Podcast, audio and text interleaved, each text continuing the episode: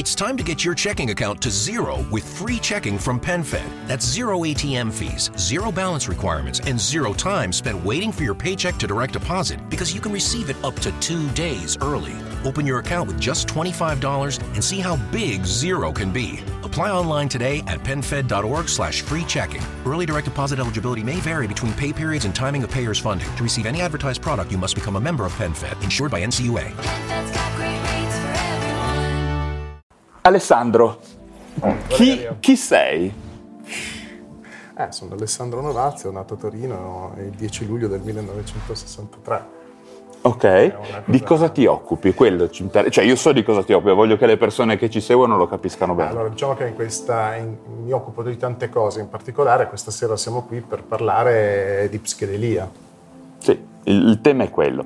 Io sono qua a parlare di psichedelia perché Alessandro Novazio, tu sei uno dei fondatori di Psicore. Psicore, sì, Psicore è un network italiano che è nato nel 2019 e, e, che riunisce attualmente una sessantina di esperti eh, di, di, vari, di vari, settori che ruotano intorno a questo argomento. L'argomento adesso, generale della psichedelia? Sì, psicore vuol dire psychedelic consciousness research, cioè ricerca nell'ambito psichedelico. Però eh, psichedelia, no, eh, noi colleghiamo la psichedelia all'utilizzo delle sostanze psichedeliche, no? le cosiddette droghe. Sì. No? In realtà eh, psichedelia vuol dire rivelatore della psiche, cioè quindi per noi è psichedelico anche il respiro, la respirazione olotropica, sì, dire. alcune forme di respiro. Piuttosto che la danza, piuttosto che l'ipnosi, piuttosto, cioè quindi le basche di deprivazione sensoriale. Di deprivazione sensoriale abbiamo, abbiamo, i primi due che le hanno importate in Italia. Voi le avete, le avete usate? Le abbiamo usate, c'è neanche una qui a Torino. Eh. Davvero? Sì, sì, di vasca. Sì. Quella è una cosa che mi piacerebbe provare. Ti presento il dottor Carbotti, che è tra l'altro uno psicologo, e te la fa provare, insomma. E... Chi era? John Lilly? John Lilly, ah. John Lilly sì. Io, Quello che ha per primo approvato uno psichiatra, no? Era John Lilly. esattamente non sì. te lo so dire che cosa sì, fosse. Sì, oltretutto è quello che ha ispirato Stati di allucinazione, il no? film Stati di allucinazione, esatto. Proprio lui. Io ho avuto modali, modo di parlare con la figlia che adesso... Di John Lilly? Sì, perché costruisce le vasche Samadhi, eh, che sono le, le vasche, quelle originali, eccetera. Vabbè, qua cioè c'è il copyright per le vasche di deprivazione sì, sensoriale, figo. La, la, figlia di John Lilly praticamente ha continuato. Eh, ecco, qua se vuoi cominciamo subito, se parli con me è, è un po' come è un, un, po' lacaniana la cosa, nel senso okay. io ti porto poi a... Per vie traverse, sì, fino al buco del bianconiglio. Finirà. Esatto, visto che ne parlavamo un attimo fa. Allora, la vasca di deprivazione sensoriale, ad esempio, interessante perché introduce un tema che è quello del set del setting. Cioè, allora il setting vuol dire, qua siamo in questo spazio, c'è un certo setting, no? Poi tu hai il tuo percorso personale, io il mio percorso settoriale, invece quello si chiama set. Cioè, quindi la tua formazione, la tua cosa rientra molto così, mm, sto facendo un, una spiegazione un po' veloce, comunque in quello che noi definiamo set. Invece quello che ci sta intorno diventa il setting. Mm-hmm. Okay? La vasca di deprivazione sensoriale è abbastanza interessante perché? perché fondamentalmente tu la puoi trovare nelle spa di, a 5 stelle come massimo del relax, no? E quindi, però la usano a Guantanamo come forma di tortura estrema per quelli dell'ISIS. Quindi li isolano per... Eh, perché diventa, sai, sai che c'è la cella, di, certo. la cella di isolamento e quindi prendono questi qua, li mettono dentro una vasca di deprivazione sensoriale perché quella è il massimo della deprivazione sensoriale e quindi diventa il massimo della cella, della cella di... È interessante perché... Questo, penso, quindi il massimo del benessere, il massimo del, ah. del, invece del, del, Mi richiama anche l'effetto delle, dei farmaci, delle droghe, cos'è un farmaco, cos'è una droga, a seconda dei punti di vista, di come viene utilizzato, qual è il contesto in cui viene Beh, utilizzato. no? sai, in, ad esempio in Inghilterra non c'è questa distinzione fra drugs in drugs inglese, drugs. Non c'è. Certo. Cioè, quindi di nuovo è culturale. Cioè, da noi invece ci sono i drogati, ci sono le droghe, no? E poi ci sono i farmaci. Quello che potremmo dire, di nuovo facendo un collegamento, e che a noi piace dirlo spesso, è che la differenza fra il farmaco e la droga, no? è il dosaggio. Ad esempio? A, a, un, a, certa, a un certo dosaggio fa un certo effetto, a un altro ne fa un altro. Sì. Mm? Cioè quindi ci sono persone che hanno una sensibilità di un certo tipo nei confronti di una sostanza per quelle diventa veramente un problema. Ad esempio io ho fumato, ti faccio un esempio, la nicotina che per mia moglie è una sostanza probabilmente inerme, a me mi attiva subito un, un pattern molto molto angosciante. Hai parlato ecco. del tabacco. È il tabacco. Mm. Allora, il tabacco, ne stiamo discutendo è tornato un po' di moda, no? Il tabacco. Sì. Perché adesso arriva il mapacio, arriva tutte... tutte non so, cos'è il mapacio? il mapacio sono, sono eh, l'utilizzo tradizionale del, del tabacco eh, nelle tradizioni sudamericane. Una mm. delle possibilità, c'è il rapè, no? Il famoso rapè, no? Quindi c'è un utilizzo... Che è quello che sniffi, fra Sniffi, sì, sì, diciamo così, no? tiri il rapè. Facevano anche qua in Piemonte, no? Faceva anche qua. È quello famoso dove vedi questi indios, no? Che si... con le cerbottate. Quelle lunghissime, eh, ho capito. Perché più o meno la gente conosce questa cosa qua, mm. no? Allora, il tabacco, eh, è, Giorgio Samorini citato no, fuori, fuori, dalle telecamere, lui è uno dei, dei, principali studiosi appunto di etnobotanica, per cui... Eh, e lui lavora con voi anche? Mm, non tanto, per, mm, diciamo che eh, lui è abbastanza solitario, no? quindi non appartiene a nessuna associazione. Però in qualche maniera in contatto, siamo in, diciamo. Siamo in contatto, io lo conosco molto bene, okay. eh, anche se ultimamente non siamo, non siamo particolarmente... Cioè, Giorgio Samorini ha dormito qui, per dirti, è stato mio ospite tante volte.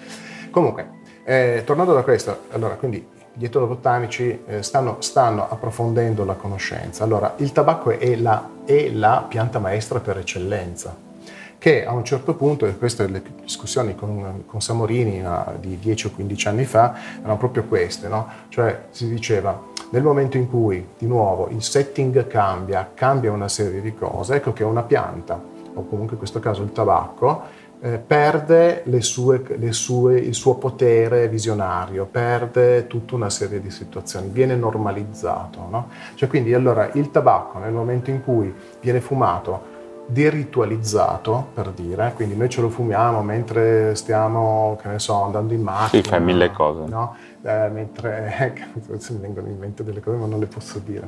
Perché sei lì che in bagno no? sì, che, che stimola dire, cose. Che stimola che... cose, no? eccetera. Ecco, questo concetto cosa fa? Depotenzia, no? Cioè, a parte il fatto magari anche... Del, totalmente deritualizzato. Deritualizzare, no? deritualizzare, fondamentalmente toglie potere alla pianta. Certo. Si discuteva di queste cose eh, sul fatto che anche, ad esempio, la, la eh, regolarizzazione, normalizzazione, depenalizzazione, insomma, ma della, della marijuana, sì.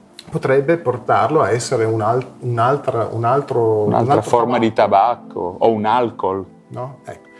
Eh, quindi il discorso è, anche questo è in qualche modo collegato a questo discorso del set del setting, no? cioè nel momento del significato che noi diamo a questa, certo. questa cosa. No?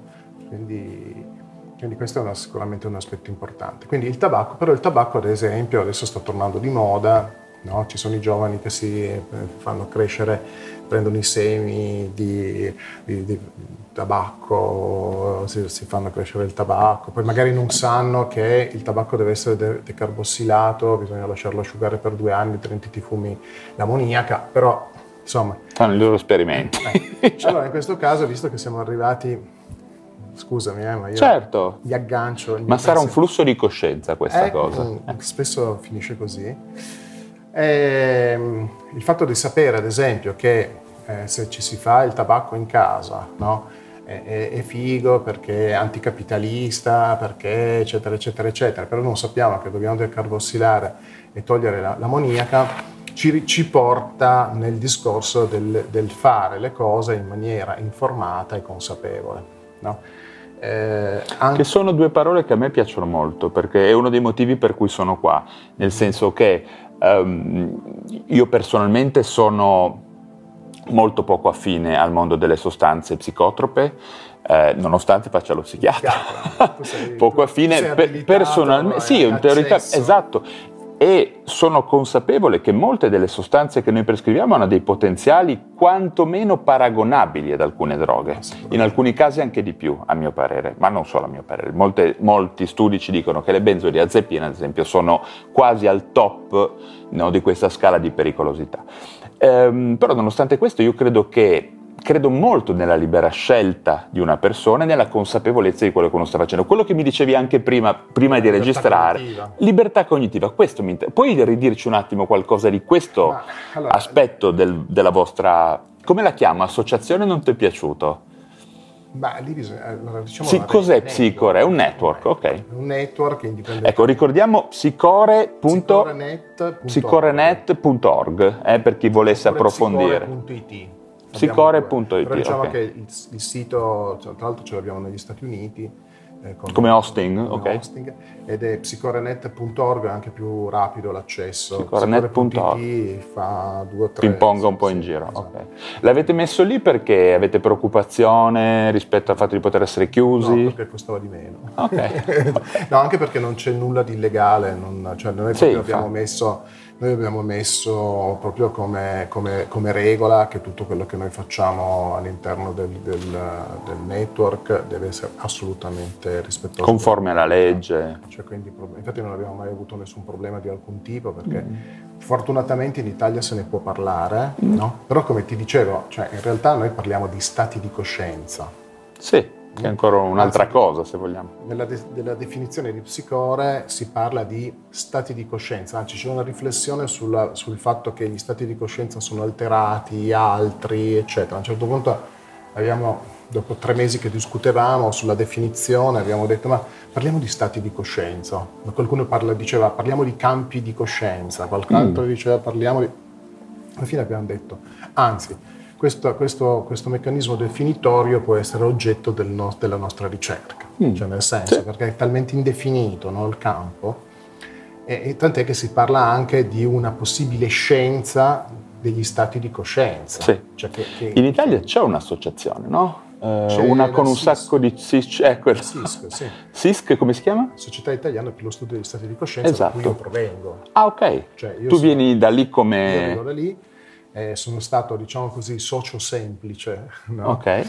della vecchia SISC, eh, che praticamente è nata negli anni 90, per cui l'anno, nel 2020, nel 2020 ha fatto il trentennale. Mm. E nel trentennale si è rifondata come nuova SISC e io sono uno dei sette soci fondatori della nuova SISC. Ok. Cioè, quindi diciamo che poi, Quindi sei ancora in questa società? Come socio. Come socio. Sono dormiente, cioè. Nel, senso che, nel, senso che, faccio parte di questo. E diciamo che la SISC è stata comunque un po' la mamma di tutto mm. in Italia. Poi ci sono state anche, anche, altre situazioni, però moltissimi di noi, soprattutto quelli old school, no? arrivano dalla SISC. Quanti anni hai tu, se posso chiedere? Io ho 59. 59.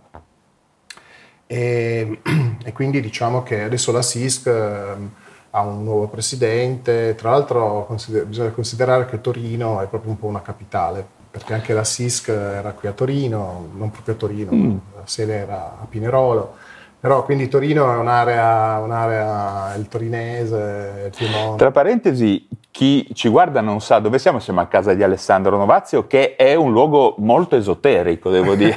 Questa è una situazione. Cioè, qui, qui, possiamo specchiarci in uno specchio. Beh, è vero, giusto, al di là della telecamera, sì. Al di là della telecamera, cioè, per un esoterismo lo, sì. diciamo, lo specchio ha un suo significato, ma anche per, anche per, per uno psichiatra.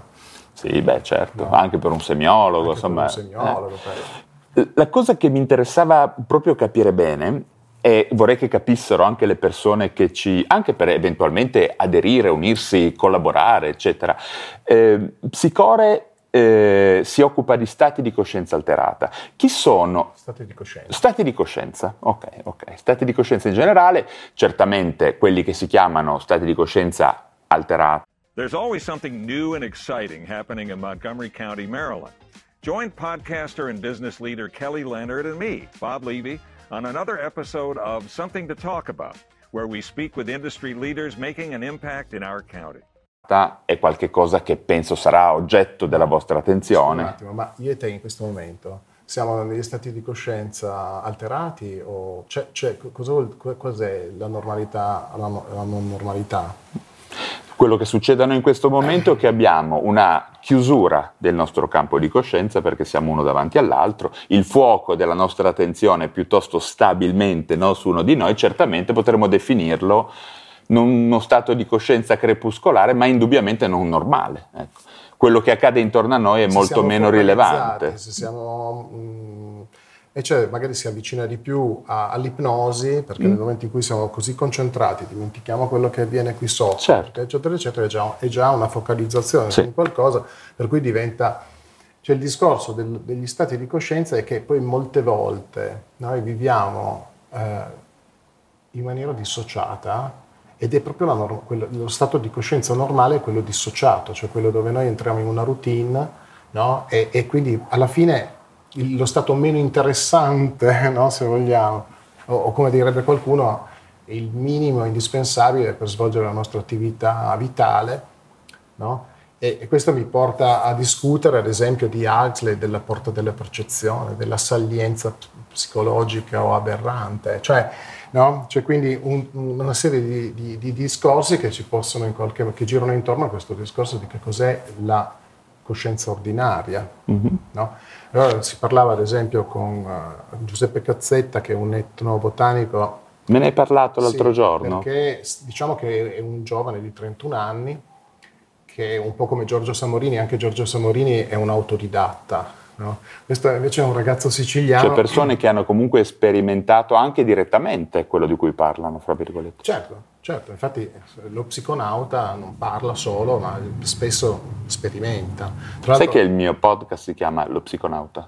Ah, sì, ah, no, sì, è vero, è vero. E ma com'è che sei nato e è venuto fuori questa eh, idea? Per questa ragione, è uno dei motivi ah, per cui eh. sono qua, e indubbiamente perché, perché io ho interesse. Per cui siamo vestiti tutti e due Esatto.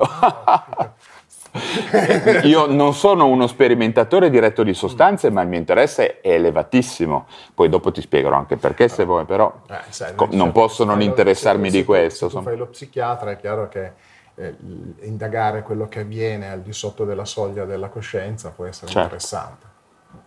Provenendo da una scuola psicanalitica, per me il bello inizia lì sotto.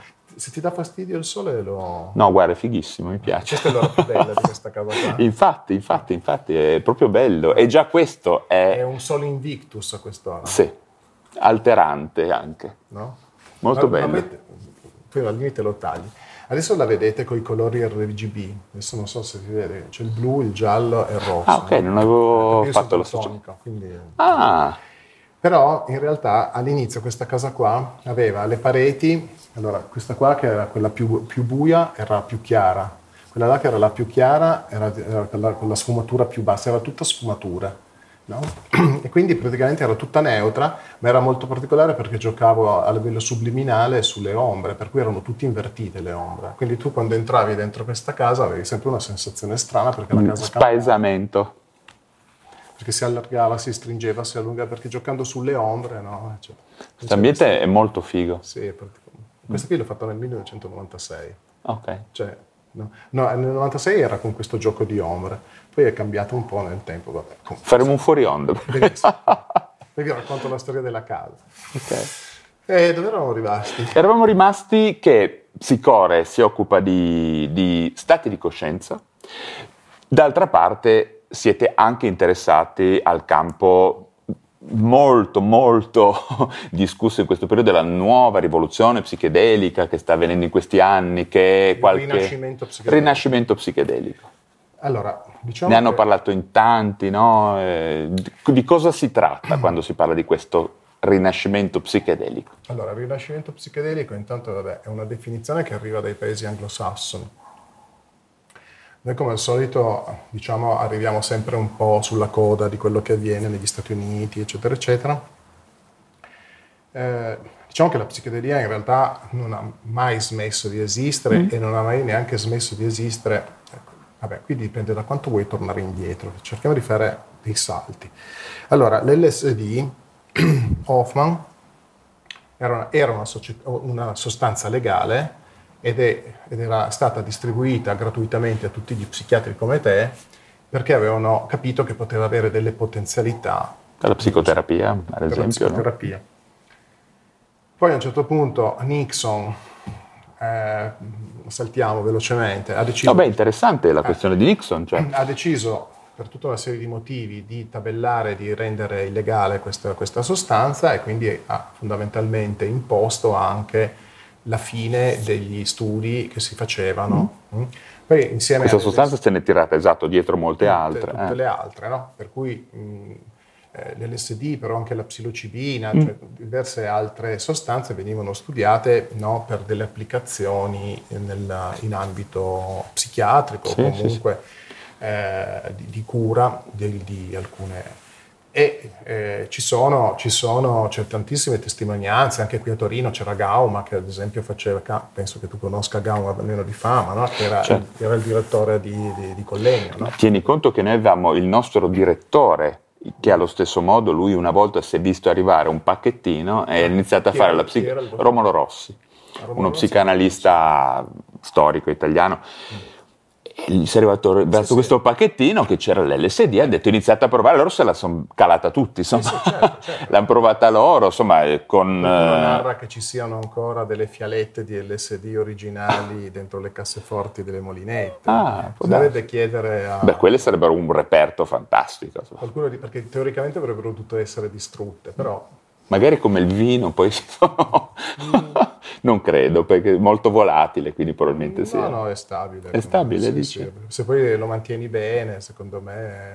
Loro mi hanno detto proprio sono arrivate delle fialette. Sì, Sì, sì, perché arrivavano delle fialette, arrivavano delle fialette e venivano utilizzate. Poi c'è stato addirittura in quel periodo una gara no, tra i vari professori universitari, eccetera, eccetera, a produrre articoli scientifici, Sì. perché comunque era, era un- uno studio di frontiera, no? E eccetera.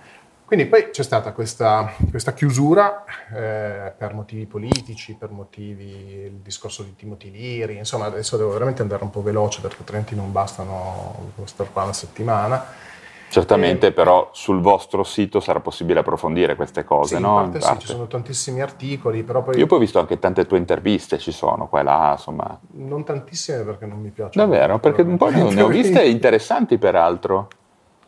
Dipende sì dagli argomenti. Che, Sì, sì. Cioè, no, magari sono io che conduco alcune Sì. cose, magari perché ho organizzato ormai tante cose nel tempo, per cui Quindi avete anche un canale voi come Psicore? abbiamo una pagina su Sui social, intendo. su YouTube. Su YouTube. Sì, sì, eh, ce l'abbiamo su, abbiamo delle pagine su, su Facebook e su Instagram, mi sembra, perché poi non sono io che le occupo. Ecco, questo è il bello di una rete, che è una rete diffusa, è un modello neuronale multicentrico. Ok. Cioè, quindi in realtà io so quello che...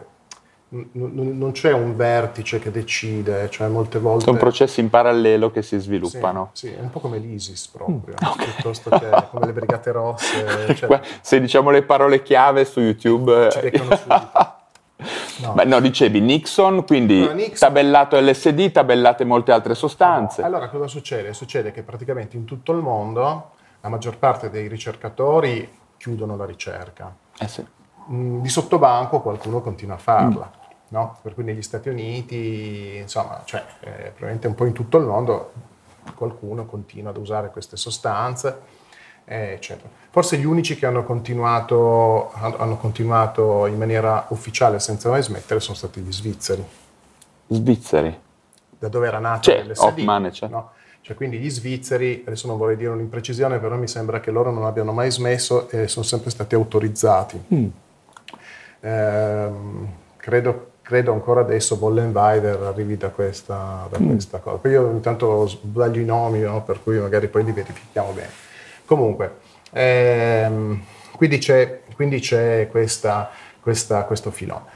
Eh, poi cosa succede? Negli anni 90 sembra che ci sia una sorta di ripresa no? Degli- di- degli studi, perché adesso Mm. allora, la psichedelia è a 360 gradi, tocca Sì, praticamente musica, ogni aspetto, arte. eccetera. Adesso stiamo parlando di eh, ricerca nell'ambito della cura, no? quindi Sì. di, della psicoterapia assistita o comunque, no? eccetera. Quindi adesso eh, per arrivare ai giorni nostri, eh, da un po' di anni è ripartito l'interesse no? per lo studio di queste nella fettina no, della cura, no? delle, delle, quelle che io avevo definito le medicine proibite. Sì.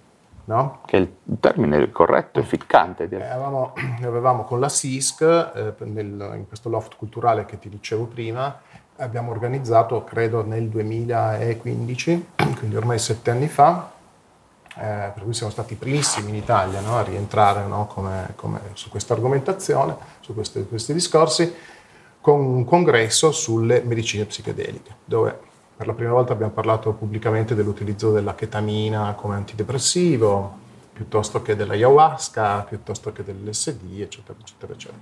Quindi come strumenti di cura. Mm? E quindi non come mm, strumenti per lo sballo, per il viaggio sì. o per altri, altri utilizzi. Che poi anche lì il limite è sempre molto sottile, eh? nel senso che c'è una parte della popolazione che effettivamente eh, non ha interesse per le sostanze stupefacenti, staranno a dirsi perché io trovo che sia comunque interessante, ma ci sono persone che hanno anche provato e non hanno alcun tipo di... Io, ecco, per questo lo dico per dire che molto spesso una qualche forma di autoterapia c'è sempre anche nell'utilizzo, chiamiamolo ludico, ricreazionale, pessimi termini che si usano per queste... Io ho sempre questa sensazione qua eh, che ci sia sempre un pezzettino di te che vada alla ricerca di una compensazione, anche se lo stai facendo, fra virgolette, in maniera sociale, in maniera... Mm, questo è un altro degli argomenti dibattuti, nel senso che eh, magari uno è contro le droghe, però poi, che ne so, gli piace tanto sognare. Certo. Eh, io dro- gente no. contro le droghe, hai ragionissimo, ma io ti dico di più, c'è gente, molte persone contro le droghe che poi si attaccano al vino. Eh, ma perché il vino è una droga, però. Cioè, esatto. Allora, attenzione, allora, di nuovo qua, tu, tu allora, il fatto che il, l'alcol no, è, è, una droga, ok? Come il tabacco che ti mm. dicevo, e anzi era proprio una delle sost- era la sostanza per eccellenza. Hm?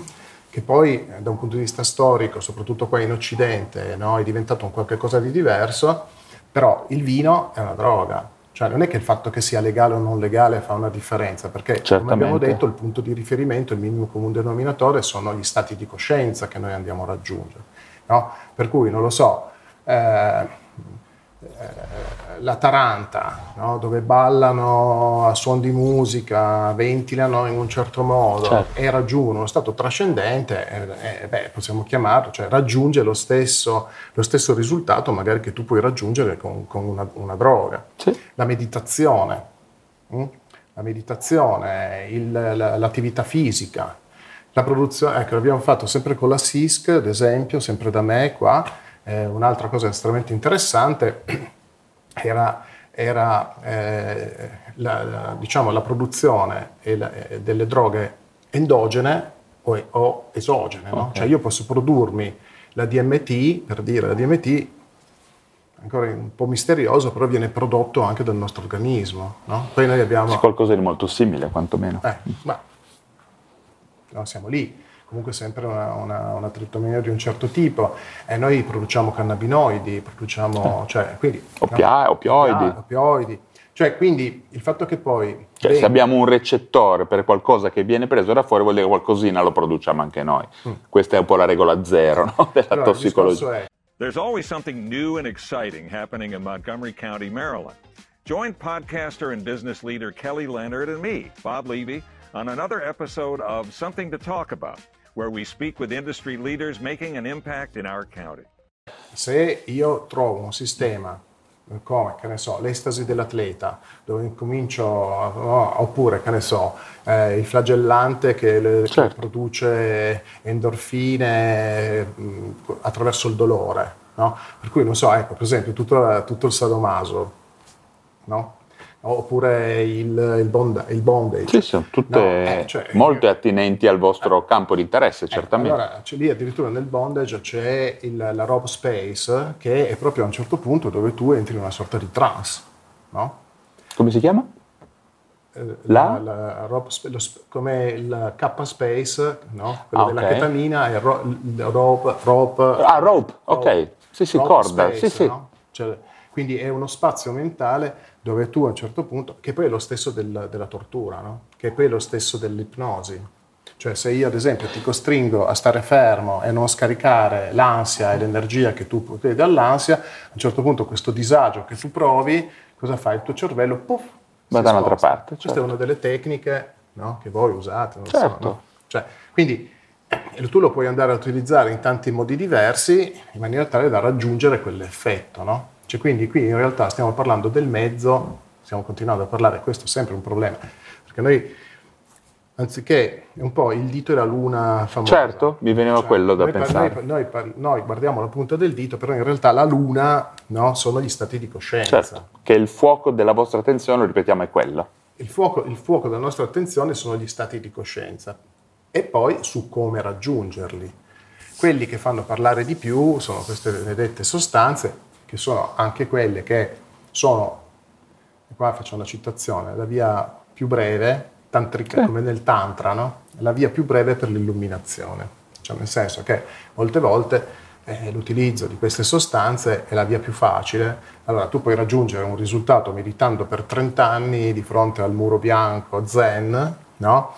e, e, ci arrivi gradualmente, mh? Oppure ti, ti, cali qualcosa e nel giro di 10 secondi, senza nessuna, adesso sto esagerando, però sì, sì. No? in maniera molto rapida e senza nessuna applicazione eh, di lungo periodo, tu lo raggiungi. Ti faccio una domanda, ehm, perché le tue parole mi risuonano per cose che ho già sentito dire da altre persone con cui ho parlato di questi argomenti. Quando parlate di raggiungere l'illuminazione o comunque state parlando di una dimensione spirituale? Oh. Siccome ho parlato di Tantra, facciamo un esempio. Sì. No? Eh, il tantra va dallo spirito, dal sacro al profano, no? Sì. Eh, e anche le sostanze vanno dal sacro al profano, cioè come quando ti dicevo, praticamente c'è questo, questo 360 gradi, vuol dire che tocca praticamente ogni aspetto della nostra vita, no? Quindi può essere l'enteogeno che ti mette in contatto con il Dio, con Dio, e quindi noi abbiamo delle situazioni tipo gli Huicholes che utilizzano il Peyot per entrare in contatto con il loro Pantheon, che è un Pantheon molto semplice. Ehm, cioè, quindi, enteogeno per chi ci segue e non lo sa, stiamo vuol parlando... Dire, vuol dire sostanza che ti permette di scoprire il Dio che c'è in te. In, super in termini semplici vorrebbe dire una sostanza psichedelica in sì, qualche sì, maniera. una sostanza psichedelica, però noi ad esempio eh, abbiamo i mistici cristiani che raggiungono e scoprono il Dio, in questo caso un Dio che non è dentro di te, ma certo. attraverso la flagellazione oppure attraverso la, la, Beh, la preghiera, la ripetizione, insomma, la ripetizione. Di, se non è uno stato di coscienza alterato quello, certo, no? certo. rosario, rosario, è una forma di meditazione, direi io quasi. Io sono ex allievo salesiano, ad esempio. No? Gli ex allievi salesiani vengono educati senza che loro lo sappiano a... Cioè, San Francesco di Sales è uno dei, dei principali mistici cristiani. Quindi un allievo salesiano viene viene diciamo, allenato a ripetere migliaia di volte l'Ave Maria intercalata da, per poi scoprire che sono stesse, gli stessi numeri che tu hai quando fai il mantra col mala indiano. Cioè, è la stessa storia. Identico. Cioè, il rosario e un mala indiano hanno lo stesso numero di grani. Cioè, questo è anche abbastanza interessante. Interessante sta roba.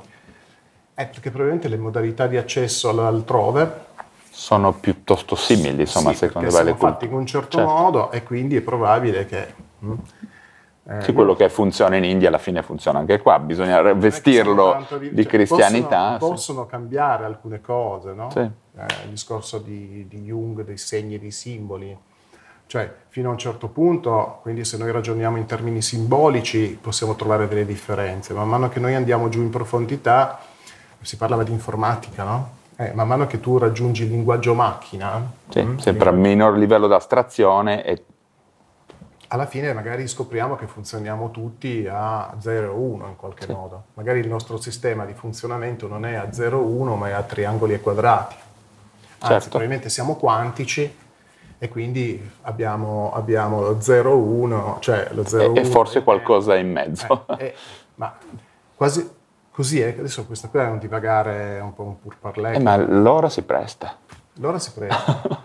Però eh, probabilmente noi siamo simbolici, no? Mm-hmm. Cioè non abbiamo lo 0,1, ma veramente abbiamo il quadrato e Sì, il Go. Cioè, è probabile. Sono i triangolini e i quadrati dei mandala, magari chi lo sa. Cioè, vabbè, lo sto buttando lì, eh, proprio, adesso poi verrò criticato che sono stato poco scientifico. No, beh, ma qua, stiamo parlando in questo ambito qua di qualcosa, di, stiamo eh, sì, ma di qualcosa che è al confine con la scienza. In questo momento non, non- non c'è un grosso interesse a aderire a un metodo scientifico, anche perché per il momento non è stato ancora purtroppo applicato in maniera no, eh, intensiva il metodo scientifico nello studio di queste sostanze. Io sono qua perché dico che, ti faccio un esempio, fino a pochi anni fa, quando ero in specialità, avessi detto che nel 2022 una sostanza come la chetamina sarebbe stata approvata dall'AIFA per la depressione resistente e forse in futuro per, eh, come antisuicidario, negli Stati Uniti è già antisuicidario, forse l'EMA, la- il mio prof mi avrebbe detto che ero rincoglionito, no? Cioè, Anche in Italia in realtà era una sostanza, all'epoca una sostanza da strada, forse nei rave la trovavi, forse no, in tutta quella cultura lì, ecco. Sì, negli anni 90 si è introdotto, si è introdotto Esatto, nel- no? nel- Insieme- diciamo, nella- nella- nel- proprio sì, nel, nel club, ma soprattutto nei rave. Eh, questo, allora, Noi re- arrivavano i primi, no, fatti di chetamine e dicevamo, guarda, vedi, fa male, no? Ci avessero detto che nel 2022 a dosaggi diversi, in contesti diversi, in setting diversi, diventava un farmaco addirittura far- salvavita, certo, ci avrebbero detto, insomma, tu sei scemo, dottor Rosso, no? Eh. Eh, ma allora, sicuramente, eh, come ti dicevo per il movimento gay, no? Mm. quando io ero ragazzo, eh, adesso addirittura invece ci sono i ragazzi che magari non sono, non sono gay, ma è di moda esserlo e le cose cambiano. Sì, cioè, succede di tutto. insomma. Ecco, cioè nel senso che ehm, le cose vanno a seconda di come le guardi, meglio o peggio. mm? Sicuramente quello che dici tu è vero, perché allora era appunto sull'onda di Nixon, no? Cioè, E questo è stata un'onda lunga, eh, perché la chetamina, voglio dire, son- cioè, poteva salvare molte vite anche in passato, ad esempio. però attenzione, perché ad esempio la chetamina viene, viene annoverata tra gli psichedelici, in realtà non è della classe chimica degli psichedelici, lo si annovera tra gli psichedelici più che altro per gli effetti. Però la chetamina, tutto sommato, ehm, è, appunto, è, arrivata, è arrivata un pochettino dopo e e l'hanno, l'hanno inserita, se gli cambiavamo nome potevamo anche eventualmente farla passare come un farmaco interessante. Cioè, anche in questo caso, no? Cioè, la, la- la gente che poi prende le distanze da queste sostanze perché ha introiettato talmente tanto la, il- la proibizione no? e che quindi non non le desidera, tu non gli dici che è chetamina, no? la, droga, la droga dei rave, gli dici che si chiama, che ne so, vattela Sì, gli dai il nome. Fulminax. Fulminax e tu, gli- tu che sei un medico gli Certo. dici prendi il Fulminax, l'unica cosa che guarda che se, se eh, Se sei un po' dissociato, stai tranquillo, andrà è tutto normale, bene. No, eh, no, ecco, no, meccanismi di questo tipo. Che oltretutto, ti faccio un esempio, la chetamina è, fra le droghe, non è pericolosa. Cioè nel senso... C'è una droga dolce, no? Eh, no, bambini. eh. ma sì, ti dico, è una delle sostanze, cioè questo ovviamente non vuol dire eh, che Andate una a pers- usare. andate a usarla, però se andiamo a vedere, c'è David J. Nutt che è un, è un inglese che ha fatto un interessantissimo studio sulla pericolosità al netto di tutte le dimensioni. Di Lancet. Di Lancet. Di Lancet. Cioè, ne ha fatto uno Lancet, il primo, quello che vedi, sai, i pallini. Poi il secondo ha fatto una sorta di classifica sulla base di tutte le dimensioni di pericolosità, Sì, quindi sì, anche quelle sociali. ambientali. Cioè, la chetamina è molto... Al primo posto c'è l'alcol, ragazzi. Quindi se Anche- volessimo ragionare... in c'è l'LSD, la Esatto, esatto. Se volessimo ragionare in termini scientifici, per quello dico che in questo momento tutto sommato stia facendo una chiacchierata, perché volessimo ragionare in termini scientifici dovremmo chiudere i bar, per prima cosa, no? Eh, se decidiamo che c'è un elemento di proibizione, eccetera, insomma, e insomma, chiaramente la gente dice: Ma come il vino? Beh, ragazzi, se gli studi che- più recenti non sono una cazzata, il vino è più pericoloso di altre sostanze. vi- vino e tabacco quanti morti fa. Esatto, Cioè, 100.000 all'anno per direttamente cause legate a vino e alcol. eh. Cioè lì un po'... In Italia. Vabbè, io sono quello che mh, ha ha lanciato un po' l'idea della maturità psichedelica. Mm, ecco. ci abbiamo anche il libro là, non sono dimenticato. Lo prendi- eh, bisogna prenderlo, vale a prendere.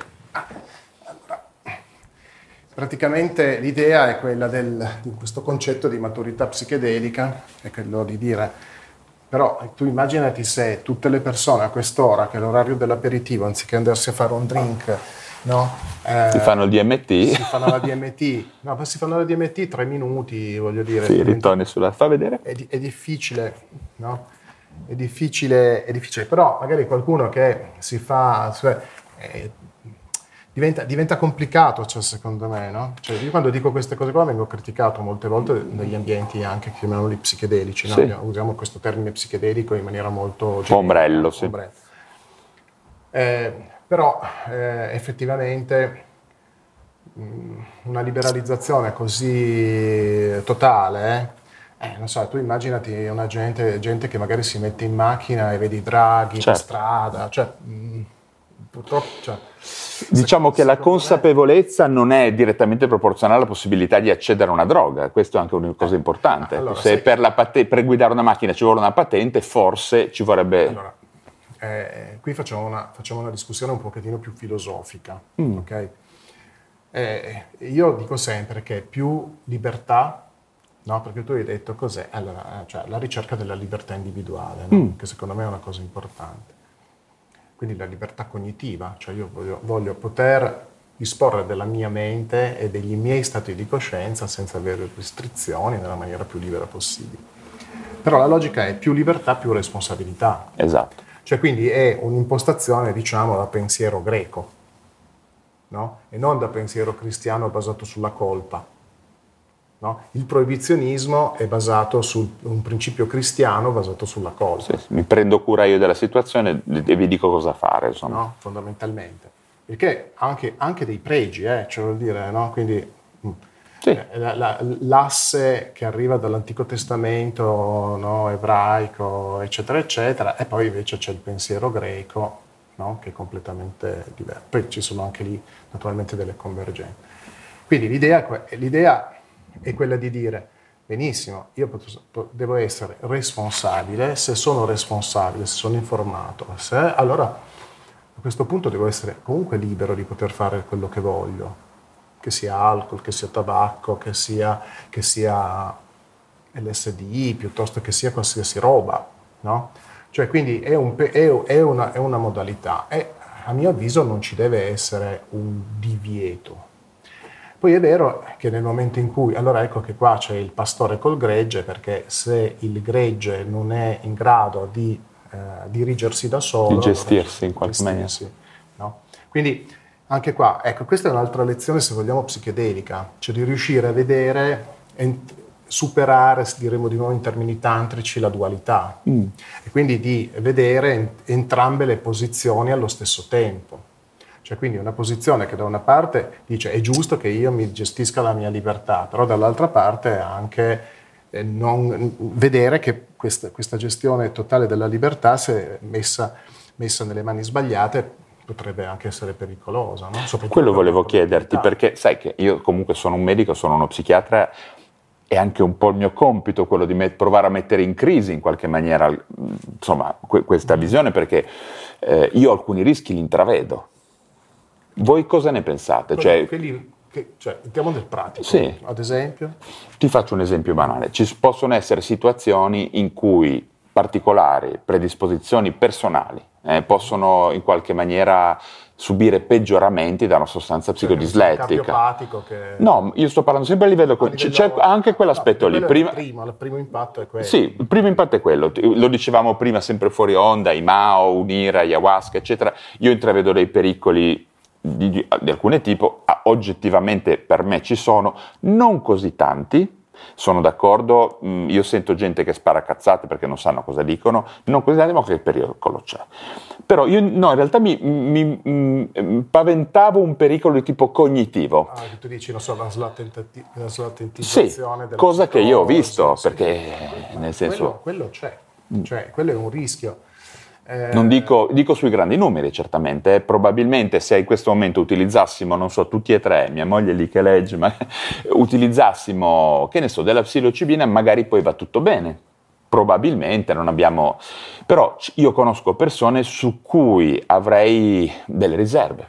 Allora, eh, quello che dici tu è assolutamente vero, no? nel senso che eh, però non lo so, tu puoi slatentizzare una psoriasi, ne parlavamo, eccetera, no? cioè, o con qualsiasi eh, attraverso un trauma, anche, non so, che ne so, sì, un, un incidente un, d'auto e ti... ti, ti so, banalmente con un chimico, un agente chimico, un, inquinante. O, o, chissà quali altre cose. Cioè, ma questo fare del, del io dico così, eh, relativizzare le cose no, dialetticamente non è un buon modo per difendersi. Produttivo. produttivo mm. no? cioè, quindi quello che tu dici è vero, io potrei rispondere. No, mi chiedo se avete pensato sì, sì. come far fronte a questa eventualità. Beh, allora, in questo caso, eh, quando ad esempio tu fai una terapia psichedelica assistita eh, in termini i più scientifici possibili, no? eccetera, sì. eccetera, ci sono dei test, ad esempio, per vedere se per caso, non so, hai degli schizofrenici in casa, allora tu dici, cioè, c'è un questionario, tu riempi un questionario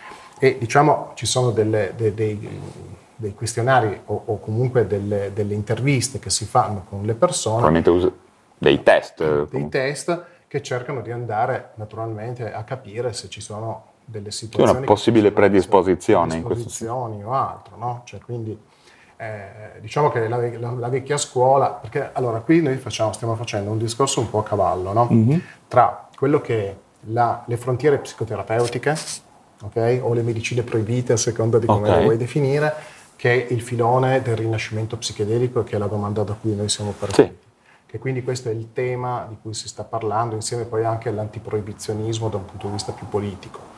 L'altro discorso è quello dell'utilizzo libero delle sostanze a 360 gradi che vanno dalla spiritualità alla cura a quello che vuoi. No?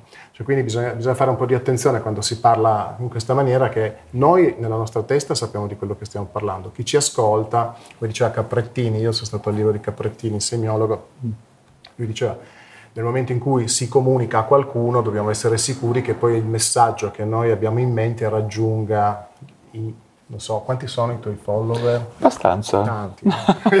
Quindi, però ognuno di loro leggerà le parole che stiamo sì. dicendo in una maniera personale. Ti faccio un esempio. Setting, esatto, ti faccio un esempio. Tipicamente quando... Fare, io par- ti faccio un esempio perché io ho sempre un po', da una parte, un grosso desiderio di chiarire, di portare eh, delle tranche di verità su, su, alcuni argomenti, dall'altra parte ho paura del fraintendimento, di banalizzare. Eh, infatti lì bisogna un po'... Io quando ho parlato della chetamina, eh, ma allora io dov'è che la prendo? No? Cioè, un sacco di gente parte giù come dei caproni inferociti allora, a dire... Con Gilberto allora, Camilla, no? mm-hmm. preparando l'ennesimo convegno della SISC, noi parliamo più della SISC che di psicore, vedi? E questo non va bene però perché no, poi bisogna anche parlare di psicore. Ma, ma, poi anche lì... Eh, come ti ho detto, la SISC ha avuto un ruolo molto importante. No? Sì, beh, cioè, storico, insomma, quantomeno. E si diceva, ma attenzione, perché eh, a volte eh, uno dice faccio lo psiconauta, ma è un modo invece per nascondersi dietro il dito e invece sei un drogato. Sì. Ok?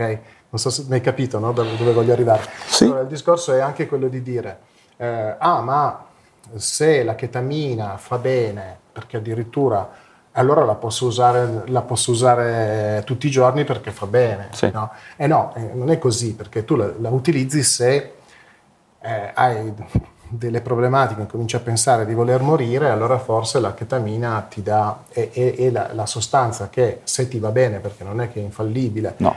ti può dare fin dalla prima seduta eh, subito una, una, prospettiva nuova di vita e quindi tu puoi abbandonare l'idea su- suicidaria eh, dopo poche ore. Sì, magari, in alcuni casi succede. Ma, no, quindi magari persone che sono eh, depresse, no? Eh, croniche, resistenti, che eh, magicamente no? escono da, questa, da questo loop perché la chetamina in qualche modo no, le ha portate fuori da questo loop. Però detto questo, è un caso, cioè non è che... Invece molte volte nella comunicazione eh, queste cose diventano miracolose, no? cioè, quindi bisogna ogni volta entrare nel merito, ogni volta andare a guardare il singolo caso, no? cioè, diventa difficile generalizzare, bisogna fare attenzione quando si esaltano poi le proprietà di certe sostanze che non vengono poi prese, come ti dicevo, no? Ah, ma la cannabis, se, la, se è terapeutica, allora mi Sì, allora fa bene comunque, va, fa, se fa bene vuol dire che non fa male, quindi la quando, uso. magari ci sono anche degli studi scientifici che ti dicono qualsiasi tipo di sostanza, fin quando il tuo cervello rimane plastico, possono essere in qualche modo no, eh, Sulla cannabis hanno scritto tantissime cose, di sicuramente sappiamo che in alcuni contesti fa bene, in alcuni contesti non fa nemmeno bene, in alcuni contesti eh, fa male. Allora, visto che sei tu l'intervistatore, però mi piacciono, allora tu potresti aiutarmi in questo caso. Sì. Ci sono, sulla cannabis ci sono degli studi che dicono che eh, fino a 20, 22, 23 anni sarebbe il caso di non, di non, fumare la cannabis perché hanno misurato proprio la riduzione dello spessore della corteccia di alcuni micro... Eh, Adesso non mi ricordo esattamente. Sì, c'è indubbiamente una intromissione nella neuroplasticità. Ecco, no? per cui dicono, beh, nel dubbio, fino a quando la neuroplasticità, la, la, la neuroplasticità non è, eh, diciamo, definita, sarebbe meglio non farlo perché... Allora lì il discorso è, così come ci sono degli studi, ad esempio, che dimostrano che ci sono eh, donne che hanno, hanno, fumato in maniera, diciamo, durante la, la gravidanza hanno avuto poi dei, delle ricadute invece sulla prole. No? Ecco. Allora lì il discorso, il discorso è, è di nuovo quello che dicevi tu prima, allora eh, non beviamo più, non facciamo più niente. Ma infatti, eh, ti faccio un esempio, la cannabis eh, credo sia uno degli ultimi problemi dei nostri adolescenti, quali dall'età di 13 anni si impetrogliano come fumano, dei pazzi. Fumano, fumano nicotina, eh, si impetrogliano di alcol, non fanno attività fisica. Si impetrogliano, è carino, a 12 anni sono già tutti obesi quindi hanno un sacco di problemi ben prima della cannabis e questo è il punto. Poi la cannabis è, viene un po' dietro, no? la questione di Nixon eh, eh, davvero ha riverberato in, nei decenni seguenti. Quindi, la questione di Nixon era legata al discorso di Timothy Leary e al discorso della guerra del Vietnam. Sì, aveva un assetto cioè, politico pazzesco. Cioè, quindi lì, diciamo, almeno ufficialmente eh, la questione era, era è stata vista come una sostanza che potenzialmente poteva, poteva non so, mi viene in mente di nuovo del Tantra come il, il, la libertà sessuale che voleva utilizzare Osho per scardinare lo status quo del... Mm. del, del non piaceva. No. Infatti eh, anche Osho l'hanno preso, l'hanno spedito no, fuori dai piedi sul suo aereo. Io non sono un seguace di Osho, anzi non mi piace per niente. Però mm, di nuovo questa associazione di idee, cioè per gli americani tutto quello che poteva rompere no, quello status quo era visto come il fumo negli occhi. No? Quindi immaginati una sostanza.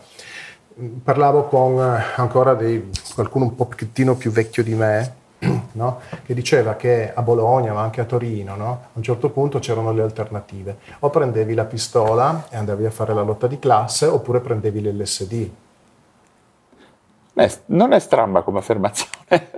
Cioè, sì, sì, è vero, certo. Non, non ti o nomi. ti spostavi, come dire, o la, portavi la tua mente in un altro no, luogo. Per dire, cioè l'LSD era visto come uno, come uno strumento uguale alla lotta di classe okay. fatta con le armi, cioè, cioè, quindi era uno strumento rivoluzionario che veniva vissuto. Ah, quindi la consapevolezza, l'apertura, chiamiamola di coscienza, connessa all'enteogeno, alla sostanza, veniva paragonata, pericolosa tanto quanto una esatto. pistola. Ok. No? Cioè, Beh, sì, ci sta. No? Cioè, quindi quindi questo, questo è, è, un, è, un po' la pericolosità no, di questa sostanza. Mm.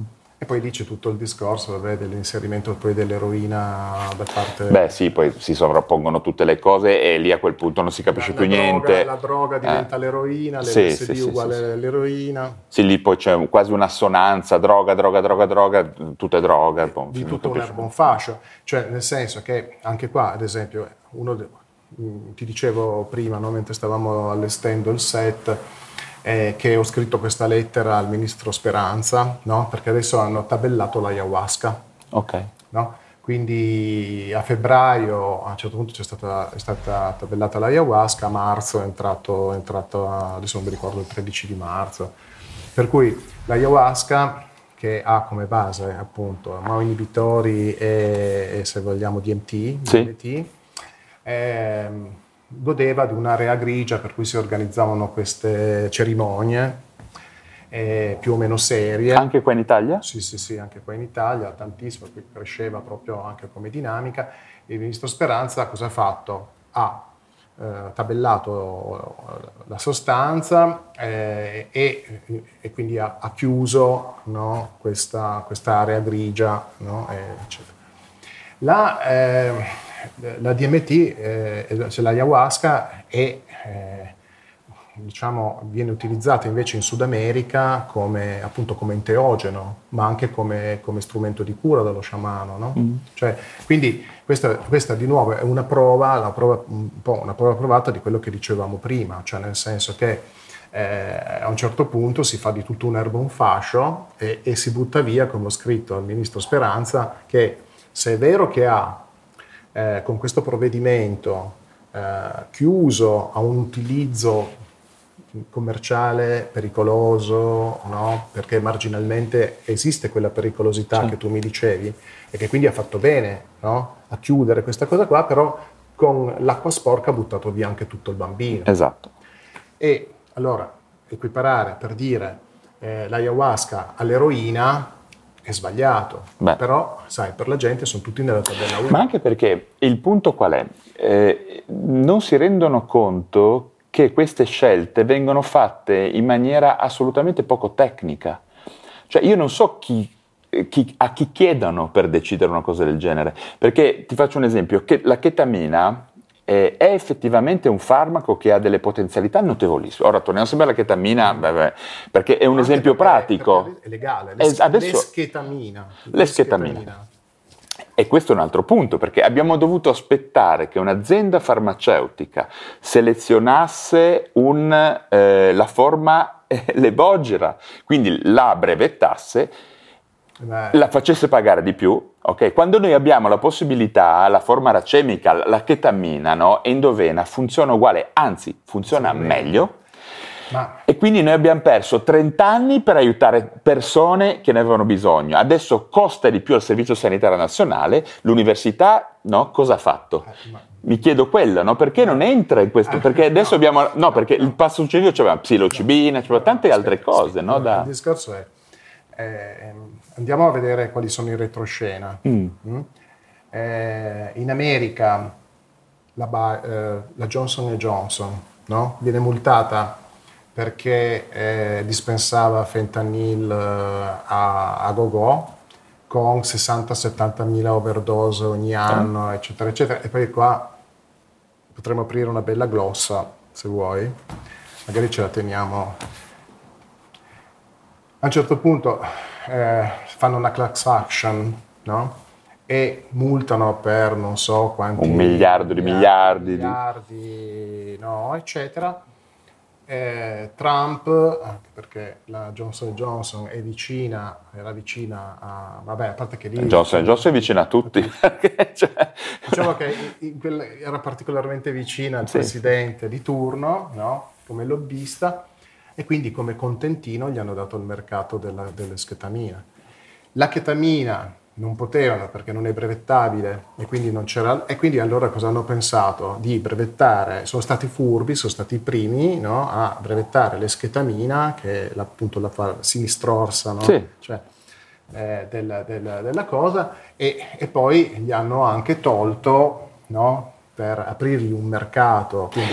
Che ti faccio l'esempio, noi psichiatri siamo contenti di avere almeno l'eschetamina, ma siamo rammaricati di aver perso tempo e che costa di più. Sì, ma voi psichiatri, ecco questo sarebbe interessante, no? cioè, vedi, ribaltiamo, vai, adesso. Vai, vai, vai, vai. Allora, noi... Tra parentesi, oltre a Johnson Johnson, è, interessante, il fentanyl, eccetera, c'è tutta la questione dell'ossicodone, no? Cioè, quindi certo. ce ne sono mille di casini che hanno fatto queste aziende. Questo però fa, fa, chiedere, ma le persone che studiano, gli accademici, no? area a cui io non appartengo minimamente, perché non si sono dedicati a fare questa, invece di dedicarsi alle multicentriche no, delle aziende, perché non hanno studiato banalmente la chetamina perché, che è un farmaco perché, tranquillo, perché, sicuro, che lo puoi fare in dovena, costa niente. No, no? Il cioè, discorso è questo, cioè, ad esempio. Perché la psilocibina è il numero due, ah, poi qualcuno do- troveranno come brevettare la psilocibina in qualche maniera. Infatti anche lì, anche lì, però volevo rispondere alla tua eh, vai, domanda vai. perché altrimenti non... Allora, il discorso è questo. Eh, perché gli accademici? Perché allora, se gli scienziati fossero oggettivi, epistemici, sarebbero in una condizione dove in realtà probabilmente neanche la scienza è così epistemica. Sì. E quindi eh, perché comunque tutto un establishment eh, di baroni, universitari, eccetera, eccetera, sono legati a una certa mentalità no? mainstream e quindi, eh, cioè, eh, e quindi le droghe sono droghe. no? C'era Samorini. Finché non le brevettano le aziende eh, farmaceutiche. ma allora lì cambia, il, sì. il punto di vista. No? Cioè, quindi il discorso è che la scienza dovrebbe essere epistemica, dovrebbe essere oggettiva, non dovrebbe, cioè, non dovrebbe essere, tra virgolette, discutibile, no? E invece, eh, insomma, gli stessi, gli stessi, paper scientifici vengono manipolati, la statistica viene manipolata, cioè lì c'è, quindi c'è la lobby, la lobby di potere che spinge una cosa, l'altra che invece la frena, no? mm. ed è sempre stato, è stato così. Sì. Eh, quindi ci, ci, dovremmo chiedere no, eh, del perché c'è questa, questo rinascimento psichedelico, che è la tua prima domanda, esatto. che io eh, preferisco definire terza onda. No? Perché, perché Le altre due quali sono? Eh, eh quella degli anni 60. Ok, anni 60, San Francisco, eccetera, anni 90. No? Cioè, quindi e, e, diciamo che forse secondo me è più corretto parlare di terza onda piuttosto che di rinascimento psichedelico, soprattutto magari per noi italiani che il rinascimento lo conosciamo sì, no. bene, voglio dire. Cioè, il rinascimento è un qualche cosa di globale, no? Cioè, non possiamo andare a pensare che si tratta di un rinascimento psichedelico soltanto se di questo 360 gradi andiamo a prendere un paio di gradi di apertura, che sono le cure psichedeliche. Certo. Però il marketing sai che tende a gonfiare no, qualsiasi cosa. Ci vuole un brand che suoni bene. Ecco, poi. il brand che suoni bene, il rinascimento psichedelico funziona bene. Allora ecco lì che ci stiamo un po' andando anche a chiedere, no?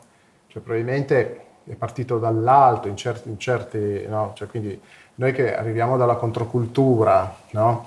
Voi che... siete fottutamente controcultura, direi, come Beh, vostro network. Diciamo ma, che... Domanda, ma ci sono degli medici, degli psichiatri che lavorano sì, con sì, voi? Noi abbiamo medici, psichiatri. Diciamo, Nel vostro network? Sì, sì okay. tutti, tutti, cioè da, dall'etnobotanico allo psichiatra, abbiamo, abbiamo, anche diversi eh, fondatori di scuole di specializzazione quadriennale. Ah, ok. Cioè, no? cioè, quindi No, ne abbiamo di giovani, di vecchi. Paradossalmente ce ne abbiamo giovani oppure ultra settantenni che dicono, beh, adesso sono in pensione, finalmente... Posso fare che cazzo voglio. quello che cavolo Bello, voglio, interessante questa cosa. Cioè, quindi, eh, però, ecco, il network tendenzialmente arriva sicuramente dalla controcultura, no? come io stesso arrivo dalla controcultura. Tu sei una persona molto trasversale, cioè ti sì. sei occupato di tante cose sì, diverse. Sì, sì, sì. Eh, infatti io, io, non sono un esperto di, diciamo, di psichedelici, né, eccetera. Una... Ma le cose più fighe l'ho sempre sentite dire dai quelli che dicono di non essere esperti, poi alla fine... no, il discorso è di nuovo, no? Il Rinascimento, eh, l'enciclopedia, l'approccio enciclopedico è tipicamente umanista nostro, no? Sì. Ecco. Invece, per esempio, gli anglosassoni hanno un pensiero molto verticale. Mm? Allora, diciamo che io sono, così come diceva Marco Dicikowski, che è un tantrico kashmiro, lui è, lui è anglosassone, no?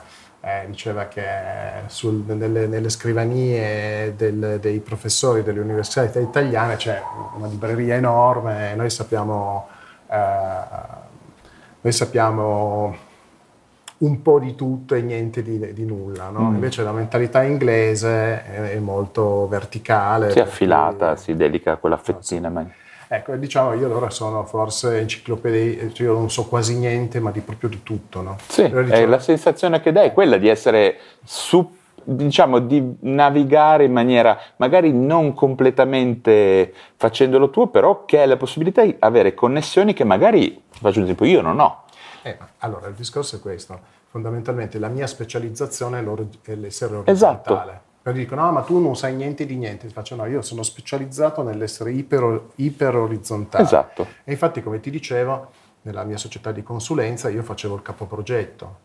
Cioè, quindi avevo tutti i, i, i, i professionisti specializzati io me li ascoltavo tutti e facevo il capoprogetto, per cui facevo un coordinare, il fare... Cioè il direttore d'orchestra, sì, esatto. no? cioè, che eh... non suona il violino bene come il primo violino, ma sa cosa fare del primo violino. Esatto, no? e, e poi hai una visione magari complessiva che è quello che a volte ti dà proprio la possibilità di andare oltre.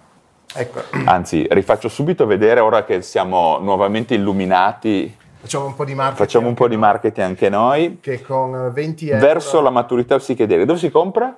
Eh, Amazon. No, si può trovare anche su Amazon okay. perché il nostro editore Animamundi l'ha, l'ha, diciamo che lo, l'ha messo in giro. Però se uno vuole invece eh, eh sostenere un pochettino il nostro progetto che è assolutamente... Devono sostenere il vostro progetto. Con una, uno, diciamo una, una donazione minima di 20 euro gli regaliamo il libro che ne vale 15. E, e come fanno? Devo andare sul vostro sito? Sì, ci scrivono, gli rispondo io, gli rispondo a seconda di questa rete, il primo che legge. Perfetto. Che legge. Quindi vanno su Psicore network.org network una cosa dove c'è scritto donazioni okay. e, e, poi da lì appunto ci sono delle indicazioni donano e poi ti scrivono donato fammela arrivare ed è, il rapporto è molto diretto sì. e io dico sempre che noi non siamo come Amazon quindi eh, magari glielo mandiamo dopo un mese il libro okay. perché Ma sì, dipende... però non aspettare ecco, cioè, ecco. perché ormai la gente ha il standard Amazon mm. pensa che in due giorni ma come ho pagato non mi è ancora arrivato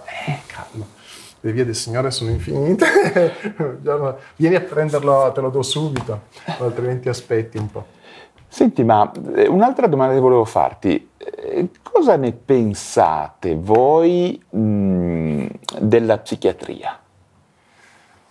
Io personalmente... Di quello che pensi, no, no, Voglio, no, ci tengo che dici quello che pensi. Allora, intanto dico quello che penso io, sì. io poi alla fine non è che rappresento... Perché comunque, da un certo punto di vista, noi ci occupiamo di qualcosa di simile. Se ci... Allora, il gruppo, io, io ti interpreto mediamente il sentire del gruppo attuale gli psichiatri sono quei merdosi schifosi che fanno delle cose tremende. Cioè, che ti legano, ti che fanno ti legano e che ti fanno l'elettroshock okay. oppure ti piantano un pialetto dentro l'occhio.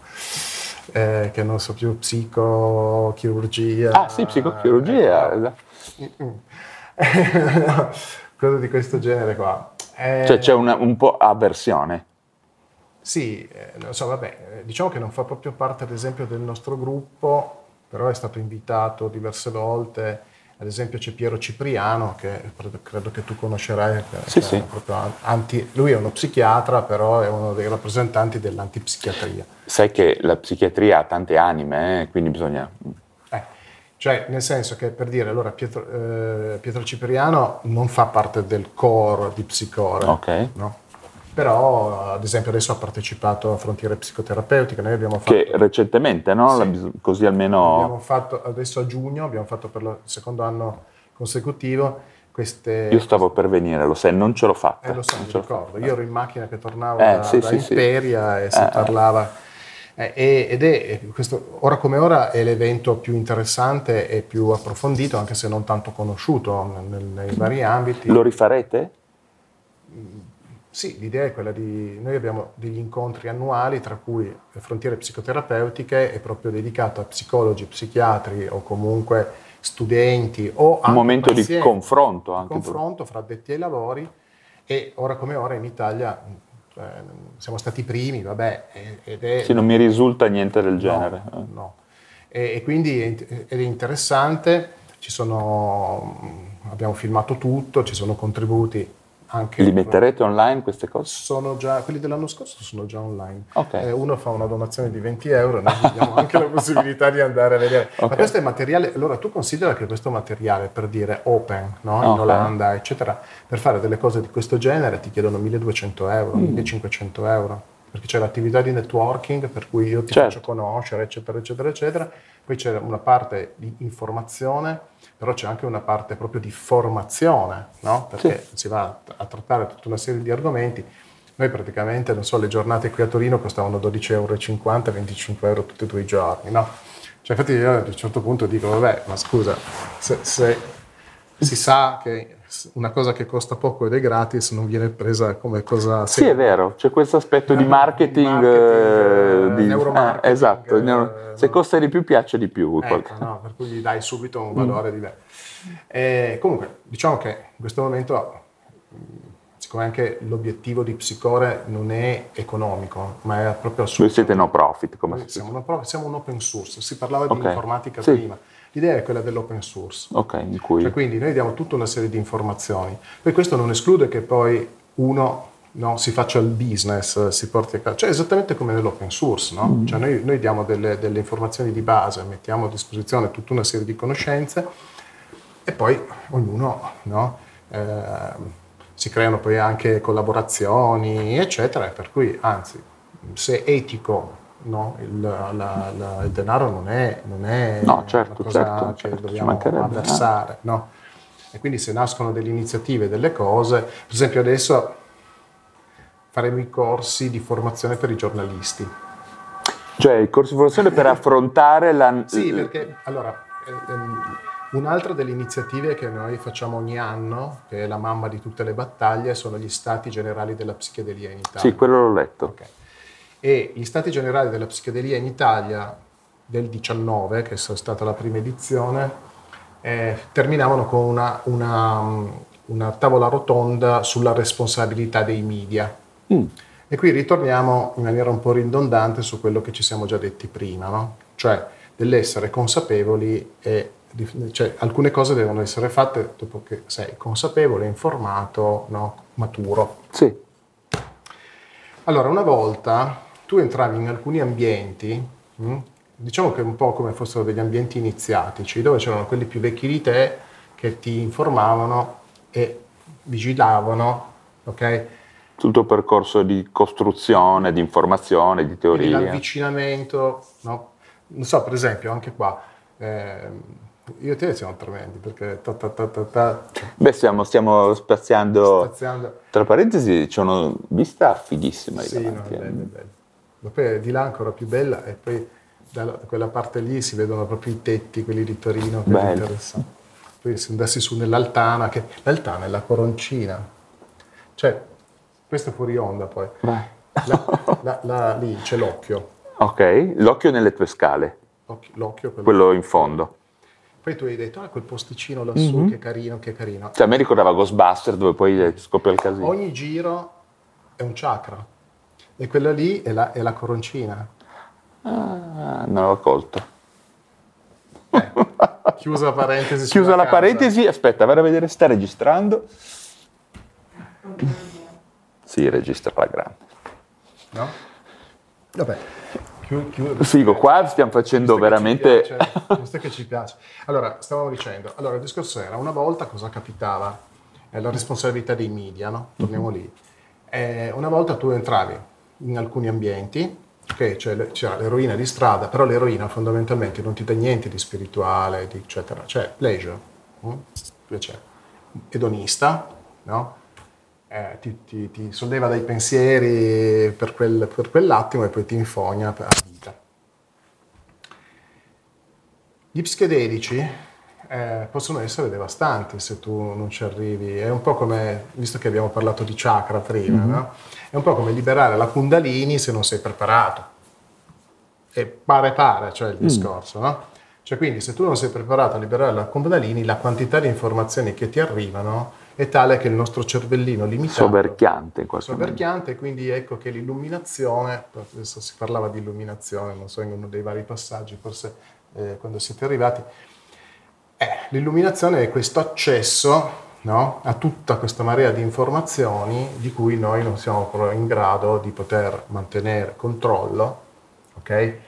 E quindi perché? Perché noi, quindi torniamo lacanamente come la scala, no, a giri concentrici a quel discorso della valvola, della valvola di, di Huxley, no? della salienza. Della salienza aberrante. aberrante, ad esempio. Ecco, allora, se io apro questa valvola no? e quindi emerge in salienza da questo magma nella maniera corretta e controllata, per me è un vantaggio. Se invece io apro e vengo schiacciato dal camion, eh, rischio la follia. No? E anche, anche... Poi sai che la salienza aberrante, che poi era un teoria di Capur, per noi è uno dei modelli interpretativi della schizofrenia addirittura. Eh, io ho avuto un'amica, un'amica schizofrenica e lei non usciva di casa perché lei diceva io non so perché non esci di casa? Dai andiamo farci una passeggiata. No no no non esco non esco. Faccio ma perché non esci? E mi fa eh ma perché scusami tu cosa vedi lì? Eh, c'era un gradino. E faccio un gradino. E lei mi diceva no non c'è solo un gradino guarda quelli lì lì lì lì, lì. cioè lei, lei vedeva una marea di cose no? Eh, consideriamo anche che a un certo punto, adesso è una, una, è una impostazione un pochettino che è stata abbandonata, gli psichedelici no? eh, sono stati, di nuovo stiamo di nuovo parlando di psichedelici sì. e basta, però vorrei riportare cioè, a questi stati di coscienza. Anche perché prima parlavamo anche degli psichiatri, eh, poi sono eh, poi torniamo sugli psichiatri. Allora, il discorso è questo. Eh, venivano, sono stati definiti psicotomimetici, mm. cioè nel senso che io prendo quella sostanza lì e divento come uno schizofrenico. Sì. Una delle definizioni antiche era proprio quella, cioè quella che trovi su alcuni libri vecchi di psichiatria era quella, che simulano alcuni sintomi, sintomi della schizofrenia.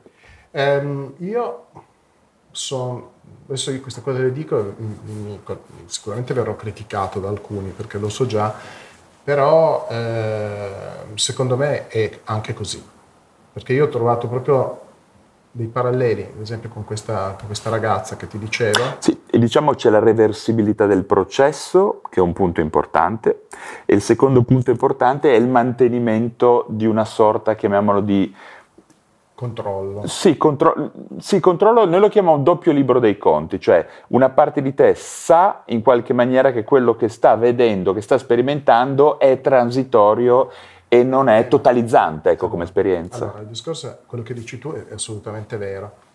Eh, l'avevamo accennato prima, no? la passata del cogito di trans, quando si parlava della chetamina, che a certo allora, però un, un conto è, è, ad esempio, nella vecchia scuola, no? quando entravi in questi circoli, chiamiamoli iniziatici, psichedelici, psichedelici old school, mm. no? e poi però torniamo al discorso della responsabilità dei media, mm.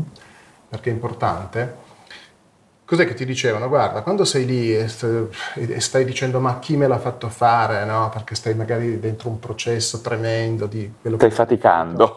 No, quello che si chiama il bad trip. Bad trip. Che il bad trip è una delle esperienze più tremende che tu puoi fare nella vita perché pensi di morire, pensi, cioè, cioè succedono delle cose. Che... Io ti confesso che non ho mai fatto nulla di psichedelico con sostanze per quella ragione lì, perché sono dentro di me ho una sorta di certezza che finirà in un eh, casino. Lì è di nuovo l'educazione dove ti dicono che eh, guarda, eccetera, eccetera. Eh, allora, io sai, negli anni 70, guarda che prendi l'LSD, ti butti giù, voli, no? Esatto. Infatti, io ho questo, questa, questa, immagine del prendere l'LSD e, e decollare giù da un... Che siamo al sesto piano, ti devo dire eh, la beh. verità che è una delle problematiche che comunque uno sente. Mm-hmm. Allora, il meccanismo però è questo, fondamentalmente. Poi mi fai perdere il filo e non so più come fare. È tipico degli psichiatri. Ah, eh, no. no. Allora, il discorso è questo. Eh, cos'è che ti dice la old school? Ti dice, quando tu, la cosa importante è che tu non ti dimentichi mai di aver assunto la sostanza. Mm. E questo ti, praticamente ti dice, ok, sto nella merda, però passa, perché so che durerà un'ora, due ore, tre ore, cinque ore, e poi passa. A volte non passa perché rimani dentro un loop, no? oppure ti rimangono i flash, ehm, cioè, mm? oppure entri in psicosi che durano magari una ventina di giorni, che poi magari se tu sei, sei diciamo così, uno psiconauta esperto è anche divertente. Per uno che invece magari non, non lo sa, no? Si spaventa. Mm. Allora, qual è la differenza? Se tu è, e ti dimentichi della sostanza... Mi viene in mente paura dell'ire a Las Vegas, giusto per farti perdere eh, nuovamente. Eh, però allora lì il discorso è, immagina uno schizofrenico è, è dentro quel processo, cioè certo. quello che dicevi tu. Sì. Cioè, quindi noi, noi, abbiamo questo cogito di trans, questa, io la chiamo do, doppia dissociazione. Mm-hmm. Cioè, quindi eh, che comunque in qualche modo ti, ti, ti, fa vedere il processo e quindi questo sicuramente differisce invece da chi, tra virgolette, è malato. Mm. No? C'è una parte della coscienza che vigila in qualche maniera sulla coscienza alterata. Questa, questa mia amica, no, con cui ci facevamo delle chiacchierate, fiume, perché poi Immagino. Fiume, no, eccetera, eccetera, mi dice, ma tu sei più pazzo di me, no? perché tu sei considerato, tra virgolette, saggio e io invece sono schizofrenica? E io gli ho detto, beh, perché a volte bisogna averne coscienza, cioè coscienza di un certo tipo di... e soprattutto mimetizzarsi bene, cioè, quindi, perché altrimenti poi gli altri no, ti etichettano in un certo modo. Chiuso la parentesi. Tornando invece al discorso, quindi cosa succedeva? Tu entravi dentro questi, questi gruppi, che potevano essere quelli più vecchi di te, e ti davano tutta una serie di indicazioni no? sul consumo, su come fare, eccetera, eccetera, per minimizzare il danno perché qui stiamo sempre parlando di riduzione del danno e del rischio. No? Che... O per dirlo in termini medici, di aumentare la finestra terapeutica, si direbbe? Cioè fare in sì, modo che il rapporto beneficio-rischio sia a favore. beneficio sia favorevole. Mm. Però tu considera che anche qua eh, eh, si parlava con Neutravel, qui a Torino c'è un gruppo molto, che fa riduzione del danno e del rischio mm. molto molto valido. Mm-hmm. Che è un progetto Neutravel. Della, Quindi per le sostanze, intendi? Sì, loro, loro agiscono in vari ambiti, anche proprio delle, delle dipendenze, sì, hanno anche... i drop-in, no, intervengono, eccetera. E poi una cosa che li ha resi famosi è, è, sono questi banchetti, il chill out nei, nelle, nei rave, nei free party. Mm tra l'altro io sono... Quindi contro l'ipertermia da MDMA, quelle robe lì fanno? Ma lì solitamente si creano delle aree no, dove c'è un banchetto informativo, ah, okay. dove si distribuiscono i pippotti, la, la, la soluzione per pulirsi il naso dalla chetamina, ah, okay, okay. preservativi, informazioni sulle sostanze. Belli, e restare idratati forse, no? Perché, idratati. Sì. Si distribuisce acqua, biscotti, sì, esatto. cioccolata, caramelle, no? Eh, io faccio parte come, sono un po' vecchiotto, allora mi, mi hanno detto che non sono come sei poco credibile. Pari, come operatore alla pari non vado benissimo. Okay. So. Però, Beh, però questa è discriminazione di età. Di età eh, no, eh. Parlano di body shaming, cioè ecco, sti cazzo. No, cioè. Però mi sono fatto il rave di Michelino. Ah. A un freddo tremendo. Ma quando l'hanno fatto? Eh, cos'era? Novembre. Quest'anno. Cazzo, novembre freddo. Eh, più pioveva. Ho fatto un turno anche lì. E, ehm, è un'esperienza estremamente interessante e c'è anche una zona di chill out, no? okay. dove quindi quando uno sbarella, fa, cioè esagera, arriva a braccia magari degli amici e, e, e comunque ci sono degli psicologi. Lo contengono, lo aiutano, lo supportano. Se, se, si valuta che è una situazione, eh, diciamo, pericolosa, si chiama il 118. Okay. Per cui ci sono delle convenzioni no, con, con, quindi noi andiamo tra virgolette, autorizzati dal, dal, dal prefetto, no? però poi ci sono delle difficoltà. Insomma. Beh, è un'area molto grigia lì di cui muoversi. Alcuni operatori eh, sono stati poi anche chiamati dalla Digos ah. come persone informate sui fatti, cioè sono attività Beh, comunque certo. illegali, no? eccetera, eccetera. Comunque questo, questo, gruppo qui di Torino funziona molto bene no? e, e, tra l'altro fa che cosa? Il drug check, cioè nel senso che hanno un, uno scatolotto che ti dice che cos'è, o ah. ti dà delle indicazioni, che è una cosa Con i reagenti, cioè capiscono che cosa stai assumendo, fra virgolette. Certo, perché uno dei problemi più grossi, no, allora, eh, cioè io posso farmi del danno assumendo la sostanza, ma il più delle volte mi faccio del danno perché non so che cosa sto assumendo. Mm-hmm. Cioè, quindi è la cosa assurda che ci sia la legge no, che ti vieta ad esempio, di sapere i dosaggi e quello che c'è dentro. Cioè, l'operazione più, più importante sarebbe quella, io dico sempre, poi anche qua poi mi criticheranno, perché è, eh, cioè di andarsela a comprare in farmacia in anonimato. Perlomeno sai, sai diciamo, che cosa, che cosa, stai assumendo, hai capito? No? Mm. Cioè, sì, questa è una questione talmente annosa in cui ti confesso non riesco quasi neanche più ad avere un'opinione io no, personalmente. È, scusami, tu vuoi... Allora, eh, quando torniamo al 2015, quando abbiamo fatto medicina proibita, il mm. discorso era, se io ho una medicina che è proibita, ma che ti salva la vita, tu che sei un medico, cosa fai? Non la usi e lasci morire la persona perché è proibita oppure, oppure il tuo compito è quello di salvare le persone. Il mio compito è quello di salvare le persone, e però tieni conto che noi medici siamo vincolati a doppio mandato al metodo scientifico. Ti spiego, cioè se la psilocibina ha una tradizione antropologica immensa, è inequivocabile che abbia dei benefici no, su alcune situazioni, no? Però finché noi non abbiamo un trial clinico... No, c'è attenzione. Io ho, ho saltato il processo per cui tu hai un trial clinico che ti dice che quella lì funziona. Mm-hmm. Però la burocrazia non, non te la rende legale. Tu cosa fai? La usi o non la usi? Perché un conto è dire, cioè un conto è, la, è come dici tu, no? la scienza, poi abbiamo detto la scienza dovrebbe essere epistemica, magari non lo è, ok? Sì, la nostra... il, problema, il problema è che stiamo confondendo un piccolo bias cognitivo, la scienza con la burocrazia o con delle scelte politiche.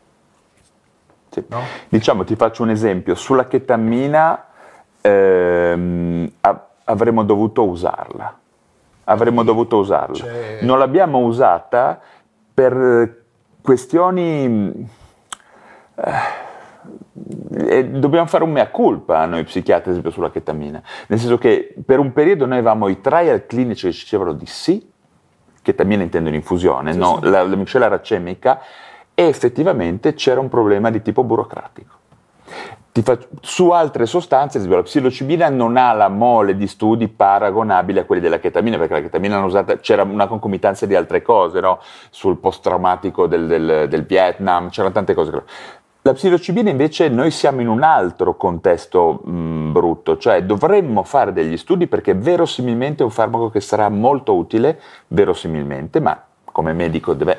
E non abbiamo la possibilità, nessuno di noi si sta interessando attivamente banalmente a quello che hai fatto tu, a scrivere dicendo noi vogliamo studiare perché questo farmaco potenzialmente può aiutare molta gente eh, e non lo stiamo facendo. quello lì è il diritto alla scienza, il diritto alla ricerca che è invece uno dei anche nostro, però un po' meno un cavallo di... C'è disinteresse, me, io sono qua da te e non sono da un mio collega perché c'è disinteresse rispetto a questa cosa.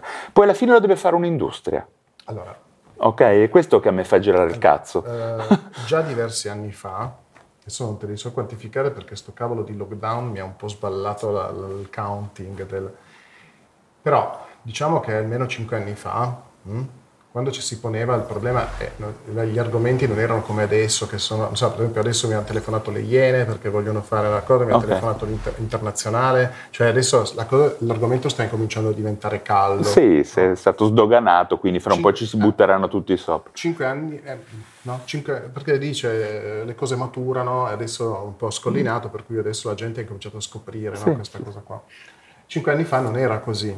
Allora noi abbiamo, abbiamo cominciato a fare delle proiezioni e attraverso gli amici degli amici degli amici sono arrivato al funzionario che dovrebbe mettere le firme sulla ricerca, che poi adesso anche in Italia eh, si è un po' sbloccata la ricerca di base, questo è un altro paio di mani che ancora sì, il, eh, il problema è che aspetta, non aspetta, difficile. Sì, sì. Allora, questo qua, parole, parole testuali, mm-hmm.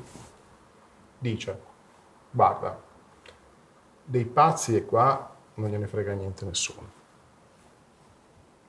perché sono parole pesanti. Pesanti? Mm. Dice, qua dei pazzi non gliene frega niente nessuno. Il mercato del, del, dei farmaci che è attualmente in uso soddisfa chi deve soddisfare, no? perché girano una marea di, di, soldi. Il fatto che entri qualche cosa no? di alternativo è perché o perché l'ha stabilito Dio in terra, parole testuali, non mi chiedere chi era questo Dio in terra. No, non te lo chiedo. Non è la prima intervista, poi mi chiedono ma chi è Dio in terra? Faccio, io, io riferisco le parole che mi sono state dette, mm-hmm. no? Quindi, no? Cioè, o, o, o, o, altrimenti deve muovere almeno tanto denaro quanto muove mm-hmm. attualmente la, la, vecchia medicina. Cioè questo è quello che dovrebbe firmare. Mm. Ecco. Cioè, quindi, eh, allora, o a livello internazionale c'è Dio in terra che decide e Dio in terra adesso deve recuperare 30 anni di controinformazione che ha sempre o di informazione che ha vessato tutta una serie di cose. Anche su noi medici, eh, perché ti ripeto... Cioè, eh, i primi, eh. perché i medici sono, sono gli opinion leader no, bis- su cui bisogna inculcare l'idea, perché poi cioè, se tu vai lì, arriva la signora Maria, no, che ha una venerazione nei confronti del medico perché il medico è il medico, no? E, e, e, quindi quello che dice il Dutour, no? visto che no, siamo di Fossano, no? e, e, dice eh, no, il Dutour, il, il Dutour. Stop. È, è, Dio in terra il Dutour. Mm. No? Ecco, allora lì il meccanismo è quello, cioè del fatto di dire. Quindi i primi che sono stati indottrinati, e non è che i medici poi sono sono delle persone colte, sono delle persone ma hanno le, gli stessi, le, stesse modalità, quindi tu puoi tranquillamente andare a fare un lavaggino del cervello, magari ben unto, poi dà dei vantaggi diciamo economici, di status, eh, eccetera. Quindi è chiaro che tu vai poi a, tra virgolette, anche inconsciamente a, a, a dar manforte a un certo status quo. Sì.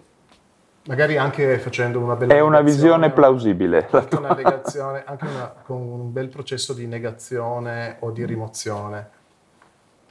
Sì, dico, è, è, plausibile quello ah, che tu adesso dici. Adesso mi dovrei andare a dare la zappa sui piedi da solo. Mm. No?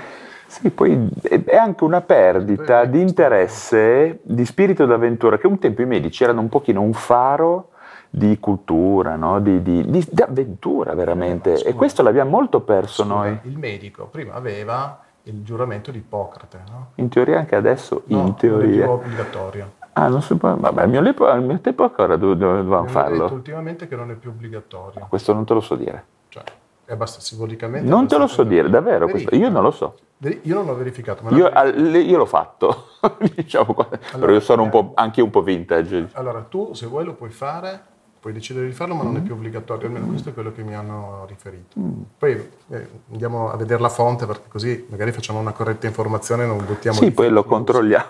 ecco, mettiamo dita alle cose. Facciamo, Quindi comunque voi, ecco, a me, checking. adesso in... Ritorniamo un attimo alla cosa che mi interessava. Mi dicevi che nonostante voi abbiate comunque in qualche maniera psichiatri nel vostro network, l'approccio generale alla psichiatria, chiamiamola mainstream, non è buona da parte vostra? No, c'è questa, questa visione. Io, pers- io, ecco, dico, io, personalmente cerco sempre di mettermi in una posizione neutra. Sì. Um, ad personam, cioè secondo di quello che secondo me bisogna sempre ogni, ogni, volta andare a valutare sì. il singolo caso, la singola situazione, cioè non puoi fare dell'erba al fascio, no? come mm. si dice. E invece molti partono con tutti questi meccanismi pregiudiziali mm. e quindi cioè io ho avuto, diciamo così, eh, delle, delle, situazioni mh, mm, a livello sia di, a livello diciamo, psicologico-psichiatrico sia di, di sanità pubblica, no? dove mediamente posso, posso, testimoniare che funziona bene, cioè mm. secondo mm. me. No? Eh, poi per carità, ne discutevamo proprio di nuovo in questi giorni, è un servizio pubblico, cioè quindi servizio, secondo me il servizio pubblico è un servizio standardizzato e funziona secondo me molto bene, poi magari in alcune zone e addirittura nel, nell'ambito, nell'ambito, psichiatrico io tutto sommato preferisco andare da un medico pub, che viene pagato dal pubblico, non fosse altro per una questione. Ma io anche, sai, nel senso, tendenzialmente io mi, anche come medico potrei avere accesso a mille altre vie, tendenzialmente io nel pubblico mi sono sempre trovato bene. Quello che manca un pochino nel pubblico a mio parere è eh, e per questo uno dei motivi per cui a me interessa eh, la questione mh, che, che, che, studiate voi è una certa disattenzione a mh, una scotomizzazione di, di, tutte quelle situazioni in cui noi non siamo efficaci. Ti faccio un esempio. Mm. Noi abbiamo molte forme depressive che non funzionano. Nostri, in cui i nostri farmaci non hanno un buon eh, funzionamento, in molte altre sì, mm-hmm. addirittura ottimo, in molte altre no ho visto la tua puntata su questo. Ah, ok, bene, perfetto. E io mi documento. Beh, no, ma grande, eh, perché è vero, nel senso, ed, ed è difficile... Mh, mm, ehm, Andate a vedere la puntata perché è interessante. Sì, no, sai la questione della serotonina, no? Sì, sì. C'è stato un articolo, la serotonina non è uno squilibrio della serotonina, ma lo sappiamo, cioè non siamo proprio coglioni, cioè sappiamo, ci, noi infatti parliamo di depressioni, no? Infatti, ad esempio, la chetamina... C'è un bell'articolo che te lo giro adesso, magari... Ah, magari. Questo, sul fatto appunto della, che non è più imputabile alla serotonina. Sì, ma è, sì, sì, sì, sì, ho presente. Eh, sì, sì, certo. Ehm, eh, proprio di quello parlavo in quel ehm, University College che il gruppo ha fatto esatto. di Londra. Esatto. Ehm, però, ecco, ad esempio, la chetamina eh, si occupa di un bisogno non soddisfatto delle persone, cioè c'è almeno un terzo di persone che non rispondono a un intervento antidepressivo standard, chiamalo combinato, anche cambiando antidepressivi, unendolo alla psicoterapia, non rispondono. E questa cosa qua, la chetamina si inserisce in un bisogno non soddisfatto. E abbiamo dovuto, cavolo, aspettare che un'azienda farmaceutica ci imboccasse no? Quello che dicevi tu prima. Ecco, sì, sì. E, e ci sono molte altre situazioni in cui si inserisce no? lo studio degli psichedelici, ci sono molte situazioni che sarebbero estremamente utili da studiare, ma fuori all'interno della malattia ma anche al di fuori della malattia. Ad esempio ti faccio, ecco, una cosa che volevo chiederti era questa, un aspetto che a me interessa tremendamente è la questione del fine vita, no? E la psilocibina tradizionalmente, antropologicamente, è una delle sostanze più interessanti per far morire bene la gente, no? Ma non solo i malati di tumore, ognuno di noi probabilmente in un futuro penso avrà diritto al, alla possibilità di morire bene. Ma diciamo no? che se sperimenti il fine vita, poi alla fine tu dici... ma Non è così male. così male. No, ma adesso No, però ad esempio... è una la- banalizzazione. Mm. Eh, no, sicuramente allora, sul fine vita è forse uno dei campi di applicazione su cui incomincia ad arrivare adesso l'interesse. Ad esempio all'interno del, del gruppo, Perché è enorme come campo di interesse. eh, certo perché ci interessa a tutti, prima o Esatto. poi. E, ad esempio alle frontiere psicoterapeutiche del- dell'anno scorso no, abbiamo proprio dedicato un focus a questo argomento Ah, per cui avevamo un gruppo che, qui, che fa mh, le cure palliative, Mhm. no, perché adesso il fine vita viene affrontato con la cura palliativa. no? Cioè, quindi non Che si dedica al soffrire, dolore. ecco, non ti faccio soffrire, eccetera, eccetera. che è una forma di il dolore fisico, si intende. È fisico. E, e qui invece si, fa- si tratta di passare alla, alla- alla parte un po' più sottile. Sì, no? eh, esatto, no? esatto. Cioè, quindi- Che anche quella, lasciami dire, più annosa, più Esatto, problematica, no? l'angoscia della morte l'angoscia è della uno morte, dei problemi della quindi vita. discorso- È, è proprio questo passaggio, no? Eh, dal, dal fenomeno al noumeno, Mm. no? Cioè nel senso che eh, il dolore fisico è il fenomeno, no? Mhm. e invece il noumeno è l'energia che, che è Certo. collegata al fenomeno. No? Cioè quindi qui è, il passaggio, è un passaggio da- dal, dal- Il problema è che siamo ancora indietro anche dal- sul, sul fronte del fenomeno, Mm. perché la cura palliativa è comunque ancora... No? Cioè stiamo- stiamo E utilizzano i farmaci sbagliati perché non puoi dare un antidepressivo a una persona che sta morendo, non gliene frega un cazzo, e neanche il neurolettico, ha bisogno di disconnettersi quella persona lì. Eh, ma infatti di dissociarsi Esatto, oppure di in sperimentare. maniera controllata, guidata, no? Cioè, ed è Funziona. quello, è certo che funziona, lo Questo è- fanno da migliaia di anni gli esseri umani. Allora, adesso, eh, ma infatti ad esempio, eh, sono in, que- in questo possiamo prendere esempio, perché anche lì prendere sempre que- quelli che vedono in maniera bucola- bu- bucolica, io dico, no? come sempre positivo tutto quello che facevano i nostri antenati, soprattutto magari di una matrice culturale che non è affine alla nostra, secondo me non è neanche tanto corretto. Sono molto d'accordo. Mi spiace darti ragione perché siamo molto No, d'accordo, no. nonostante io sia uno psichiatra, No, no, no, no, dire. però sono molto d'accordo con questo. c'era molto più attenzione alla follia e al, al fine vita nelle, nelle- nelle culture più tradizionali, anche nostrane, Mhm. no? E invece probabilmente su questo, eh, questo illuminismo, no? Perché poi c'è anche l'illuminismo psichedelico, c'è tutta una serie di... Eh, questo illuminismo, secondo me, questa ragione, tutto questo, ha un pochettino, è andato un po' a negare alcuni aspetti no, che comunque sono importanti, no? E quindi è- il tutto si è raffreddato intorno a, a un tema che è quello, ad esempio, della morte, eh, che paradossalmente, di nuovo, il cristianesimo mette assolutamente al centro, per poi in qualche modo esorcizzare. No? Beh, in maniera... È il core business no, del cristianesimo, eh, ho capito. è la morte e la nascita. Eh, sono capito, però vedi che di nuovo come andiamo come oscilliamo sui modelli culturali che poi in qualche modo vengono definiti. Abbiamo parlato del modello greco che è un modello più basato sulla, con la persona al centro, no? e, e l'altro modello che invece è quello giudaico-cristiano che invece... no? Quindi è da lì che dobbiamo partire. Questo è, non so, Lacan ce lo spiegava, no? Cioè, eh, Quindi secondo me bisogna, bisogna andare un pochettino... Ecco, ma dici secondo te che la Chiesa potrebbe essere non d'accordo al- perché qua non si parla né di fare eutanasia, si parla di disconnettere una persona, di accompagnarla in maniera diminuire il dolore psichico no? nel, nel confronto di quel momento. Allora, Dici anche che qua. bisogna arrivarci stremati, Allora, distrutti. del io sono arrivato tre giorni prima che chiudessero le porte, mi sono fatto un giro in India, ho passato una buona parte di quel... di Prima del lockdown, dici? Eh. Cioè io sono stato in India fatto un viaggio in India e sono stato, dovevo farmi praticamente tutto, tu, io chiamo la pianura padana indiana, no? perché l'India è fatta come l'Italia, no? e c'è, eh, c'è, la catena montuosa che fa ah, così, okay. scende giù così, è, è come l'Italia fatta sì, da un punto di vista... All'interno di, una, di, un, di un shell, però sì. E c'è la pianura, la pianura, l'equivalente della pianura padana mm. indiana, per cui parti no, da Nuova Delhi e poi arrivi fino in Assam.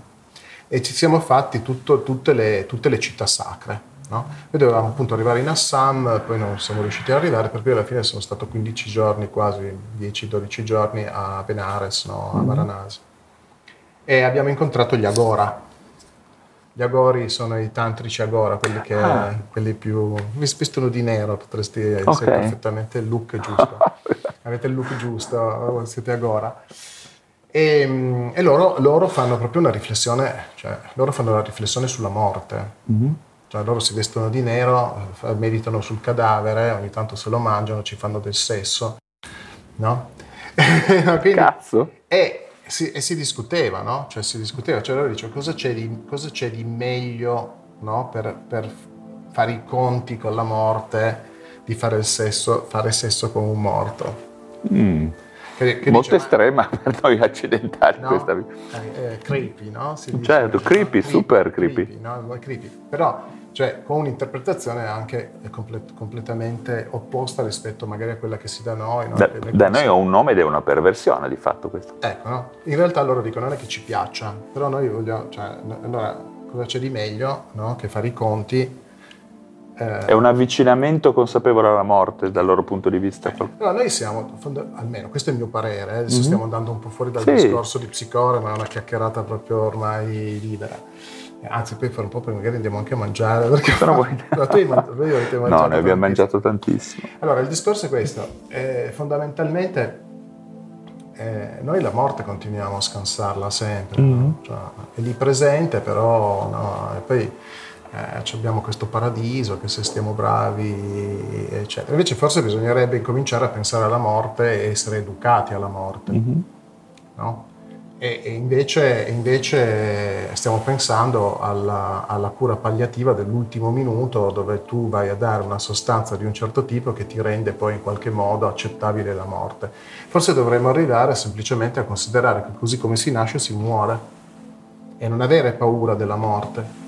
No? E così mm-hmm. potremo anche non aver bisogno del, della cura no, della cura palliativa oppure del, del, del, dello psichedelico per poterlo affrontare con serenità.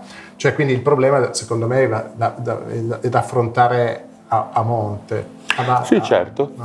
Diciamo che probabilmente potrebbe essere anche parlando di libertà, una scelta di una persona come preferisce eh, diciamo, arrivare a quel momento. No? L'eutanasia. Che certo, inclusa anche l'eutanasia per carità. No. Per cui non so, per esempio noi collaboriamo a volte non proprio in maniera lineare, eh, con, eh, con, la, con, la, Coscioni, no? con l'associazione Coscioni. Mm-hmm. Sono quello cappato che si... Ah, ok. Ecco, no?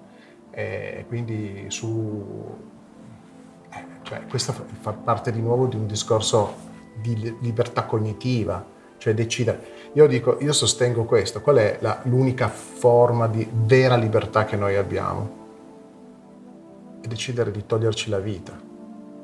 Se ci pensi, paradossalmente, cioè, è, è, ed è lì che, che, allora facciamo i conti, perché cioè, se tu mi neghi l'unica vera libertà che ho, tu entri per me in un argomento che chiaramente per uno psichiatra è un argomento estremamente spinoso perché noi l'unico quasi obbligo che abbiamo è di tenere la persona in vita, anche perché mediamente noi abbiamo a che fare con persone che decidono di togliere o hanno intenzione di togliere la vita in corrispondenza di una psicopatologia in atto. Però, però capisco il tuo punto di vista, allora, capisco cosa vuol dire. Ti faccio ridere, ti faccio ridere. Eh, c'è una signora che si chiama De Mari Mm. Tu l'avrai vista sicuramente. È quella che si occupa mm, di, di, di, fantasy, no? No, questa qui da De Mari è quella che è diventata famosa perché se l'è presa con i gay, ne avete di tutti i colori. Questa è L'ho una, già sentita. Questa qui è proprio ipercattolica. Ah, ok. No? Cioè ipercattolica, per cui lei finisce sempre, diciamoci, il rosario. No? Però, Urca. secondo me ha detto una cosa che sarebbe da verificare. Mm-hmm. No? Cioè, de- della serie anche lì, secondo me, no, dobbiamo andare a vedere, io sono di destra, tu sei di sinistra, cioè dobbiamo andare a vedere, ha detto una cosa intelligente oppure ha detto... Andiamo a vedere cosa... no, andiamo a vedere. Mm-hmm. Allora, la, la, la, dottoressa De Mari, che è un medico, ah, ok. Eh, lei dice, dunque, eh, dice che ha fatto pronto soccorso, e questo tu me lo puoi confermare o meno. Lei dice, sul discorso del fine vita, eh, in pronto soccorso arriva un totto di persone la cosa interessante è vedere quanti poi ci riprovano e quanti ci riprovano perché sono veramente determinati a farlo. Mm-hmm. Ecco, questo, parlando del suicidio? Sì, parlando del suicidio. Secondo me è un ragionamento interessante, no? Perché eh, quante persone, no, in un momento di sconforto decidono di buttarsi dal balcone anche senza l'LSD e poi magari mentre stanno volando cambiano idea ma ormai è troppo tardi. Cioè nel senso che molte volte... Eh, eh, non so, cambiando altro discorso. Sì, questo è un discorso molto molto delicato, però ti garantisco che noi abbiamo avuto un caso, ti faccio un esempio di vari, ai due poli, abbiamo avuto un caso di una persona buttata che ha avuto una serie di fortunate coincidenze per cui non è morta, ha detto che lei mai più proverà a fare una cosa del genere, cioè ha avuto una sorta di illuminazione durante la caduta che è rim- ed è rimasta. No. Io ho avuto invece altre persone che hanno con una determinazione quasi meccanica, hanno ricercato la morte finché non l'hanno trovata. Ecco, ma allora, qui stiamo andando fuori proprio dal discorso, però è estremamente interessante. Io questa cosa qui l'ho affrontato anche con altri medici mm. eh, del CTO, che okay. facevano traumatologi quindi hanno beccato le persone cadute, fra virgolette. Sì, e anche quelle non cadute. Mm. Cioè, allora, questo è un discorso mm, proprio da, anche da psiconauta, mm. perché qui è proprio il fatto di entrare nell'inconscio e capire quali sono le, le, reali intenzioni, perché un conto è quello che è saliente, psicologico, aberrante, mm. però molte volte succedono delle robe di cui tu proprio non hai assolutamente coscienza e che invece agiscono sulla tua vita reale. Mm-hmm. Cioè della serie sei posseduto mm. da delle, delle, da, delle istanze, delle, delle istanze, pulsioni. No? Allora il meccanismo è, allora, tu a un certo punto decidi di farlo e decidi di farlo in termini coscienti. E le persone che invece lo fanno e non sono coscienti, per cui, non so, tu dici... Andare a 300 all'ora in macchina cos'è? Un gesto parasuicidario, tra virgolette tutte, tutte, tornando a parlare di droghe, fondamentalmente una, de, una, delle interpretazioni è che nel momento in cui tu eh, incominci ad abusare di una sostanza, sei perfettamente... Niente, una sera dipendenza da eroina, di fatto fai un gesto suicidario in qualche maniera. È un avvicinamento progressivo, mm. cioè una sorta di... No? Certo. Mm. È una delle, delle, letture che si fa di eh, questo argomento. Cioè, eh, con, questo, con questo medico eh, di alto grado del, del traumatologico del, del, del CTO qua CTO. Si facevano delle discussioni, anche lui è uno che piacciono le barche, per cui diciamo, in navigazione si, un po' così... Ci si, lascia, si, ci si abbandona. Questo qui, è, questo qui, aveva recuperato anche personaggi importanti, famosi, insomma, no? E, ehm, e lui, lui diceva, qualcuno, so, il, il, pilota di Formula 1 che casualmente dice ma com'è possibile, mi è scivolato sulla buccia di banana, uno così. E dice, indagando, indagando, ci sono delle forze proprio tan- sì, sì. Thanatos, no? eccetera, inconsce, che ti portano alla morte. Quello che Freud chiamava istinto di morte, insomma. No? E dice, e, e io ho una statistica no? perché poi sono andato a verificarmi perché mi, mi interessava no? statisticamente mm. valutare, dice che sono di più quelli che si uccidono non dichiarando di volerlo e, e, e neanche dichiarandolo a se stessi. Mm. No? Per cui eh, l'argomento è, è, bello ampio, ecco. Cioè, no? cioè, paradossalmente Senti. quello che dici tu, questo, che, che arriva al livello della salienza è, è quello di cui discutiamo, però eh, c'è, c'è l'altro, l'altro, argomento che secondo me è ancora più interessante. Sì, questo è un capitolo infinito, controverso. Eh, e tu, ad esempio, ecco, lo psiconauta cosa fa ogni tanto? Decide di fare il viaggio e andare a vedere lì arrivare a quel punto, vedere cosa succede in prossimità della fine, insomma. Ok. no? Però lì è più ehm, curiosità, spirito d'avventura, estremo desiderio di arrivare al limite, Perché uno decide di andare in bicicletta, perché uno decide Ah, di giocare a boccia. che andare in cima all'Everest. Senti, ti volevo chiedere, stiamo andando abbastanza avanti, quindi ti volevo fare ancora una domanda che mi interessa personalmente, ma in realtà è un tema che ho trattato varie volte sui, sui miei canali. Vi occupate anche di realtà virtuale? Avete mai Sì, fatto... Sì, quella è una delle frontiere, c'è un ragazzo giovane, Mm. che, giovane, 27-28 anni, e che mm, lui proprio si dedica alla realtà virtuale, Abbiamo- ci sono stati anche de- degli interventi sulla realtà Mm. virtuale, la realtà virtu- ma- adesso è, diventata famosa di nuovo perché c'è Meta, no? Sì, Il metaverso. beh, questa cosa... E quindi adesso tutti quanti giocano con, eh, con le intelligenze artificiali, le realtà virtuali, eccetera. Sicuramente è molto- uno strumento molto potente. Uno strumento molto potente. Noi abbiamo fatto uno studio nel CSM dove lavoro io e siamo rimasti stupiti dalle possibilità, dalla sicurezza e dalla potenza dello strumento. Allora io confermo, infatti anche noi eh, diciamo, ma nel momento in cui c'è uno strumento che è molto potente, eccetera, e mh, è più sicuro rispetto ad, altri- ad altre tecnologie, diciamo così, eh, e, e la, la- la realtà virtuale sicuramente. Qui a Torino tra l'altro c'è anche un gruppo che si chiama Vera, Vera Ensemble, che fanno anche musica, Ah, fanno- ok. e utilizzano, utilizzano a livello diciamo così divulgativo la realtà virtuale per creare stati di coscienza modificati a livello artistico. Però sono un gruppo di studio legato al Politecnico no? Mm. e quindi... Come si chiamano? Vera? Vera, Vera. gruppo Vera. Andrò a vedere. Sì, e sono un gruppo di ragazzi appunto musicisti, eccetera, e uniscono l'aspetto tecnologico e poi ecco, sono Lo studio sugli stati di coscienza. studio sugli stati di coscienza, poi ehm, ecco, lo applicano ad esempio a livello, a livello anche musicale, diventa vera ensemble, però dietro c'è un gruppo di studio legato al Politecnico di Torino, per cui...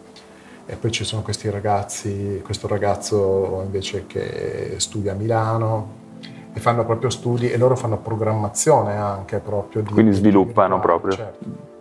Bello. Senti Alessandro, siamo andati molto avanti, direi che ci salutiamo, salutiamo le persone che ci hanno seguito. Aspettiamo che ci sia una dissolvenza naturale. Che... Esatto, stiamo così a Così, contemplare così, a il sole che, che, che la coscienza ce l'abbiamo già un po' alterata. No, direi di andare a mangiare, dai. Ciao a tutti, a chi ci ha seguito.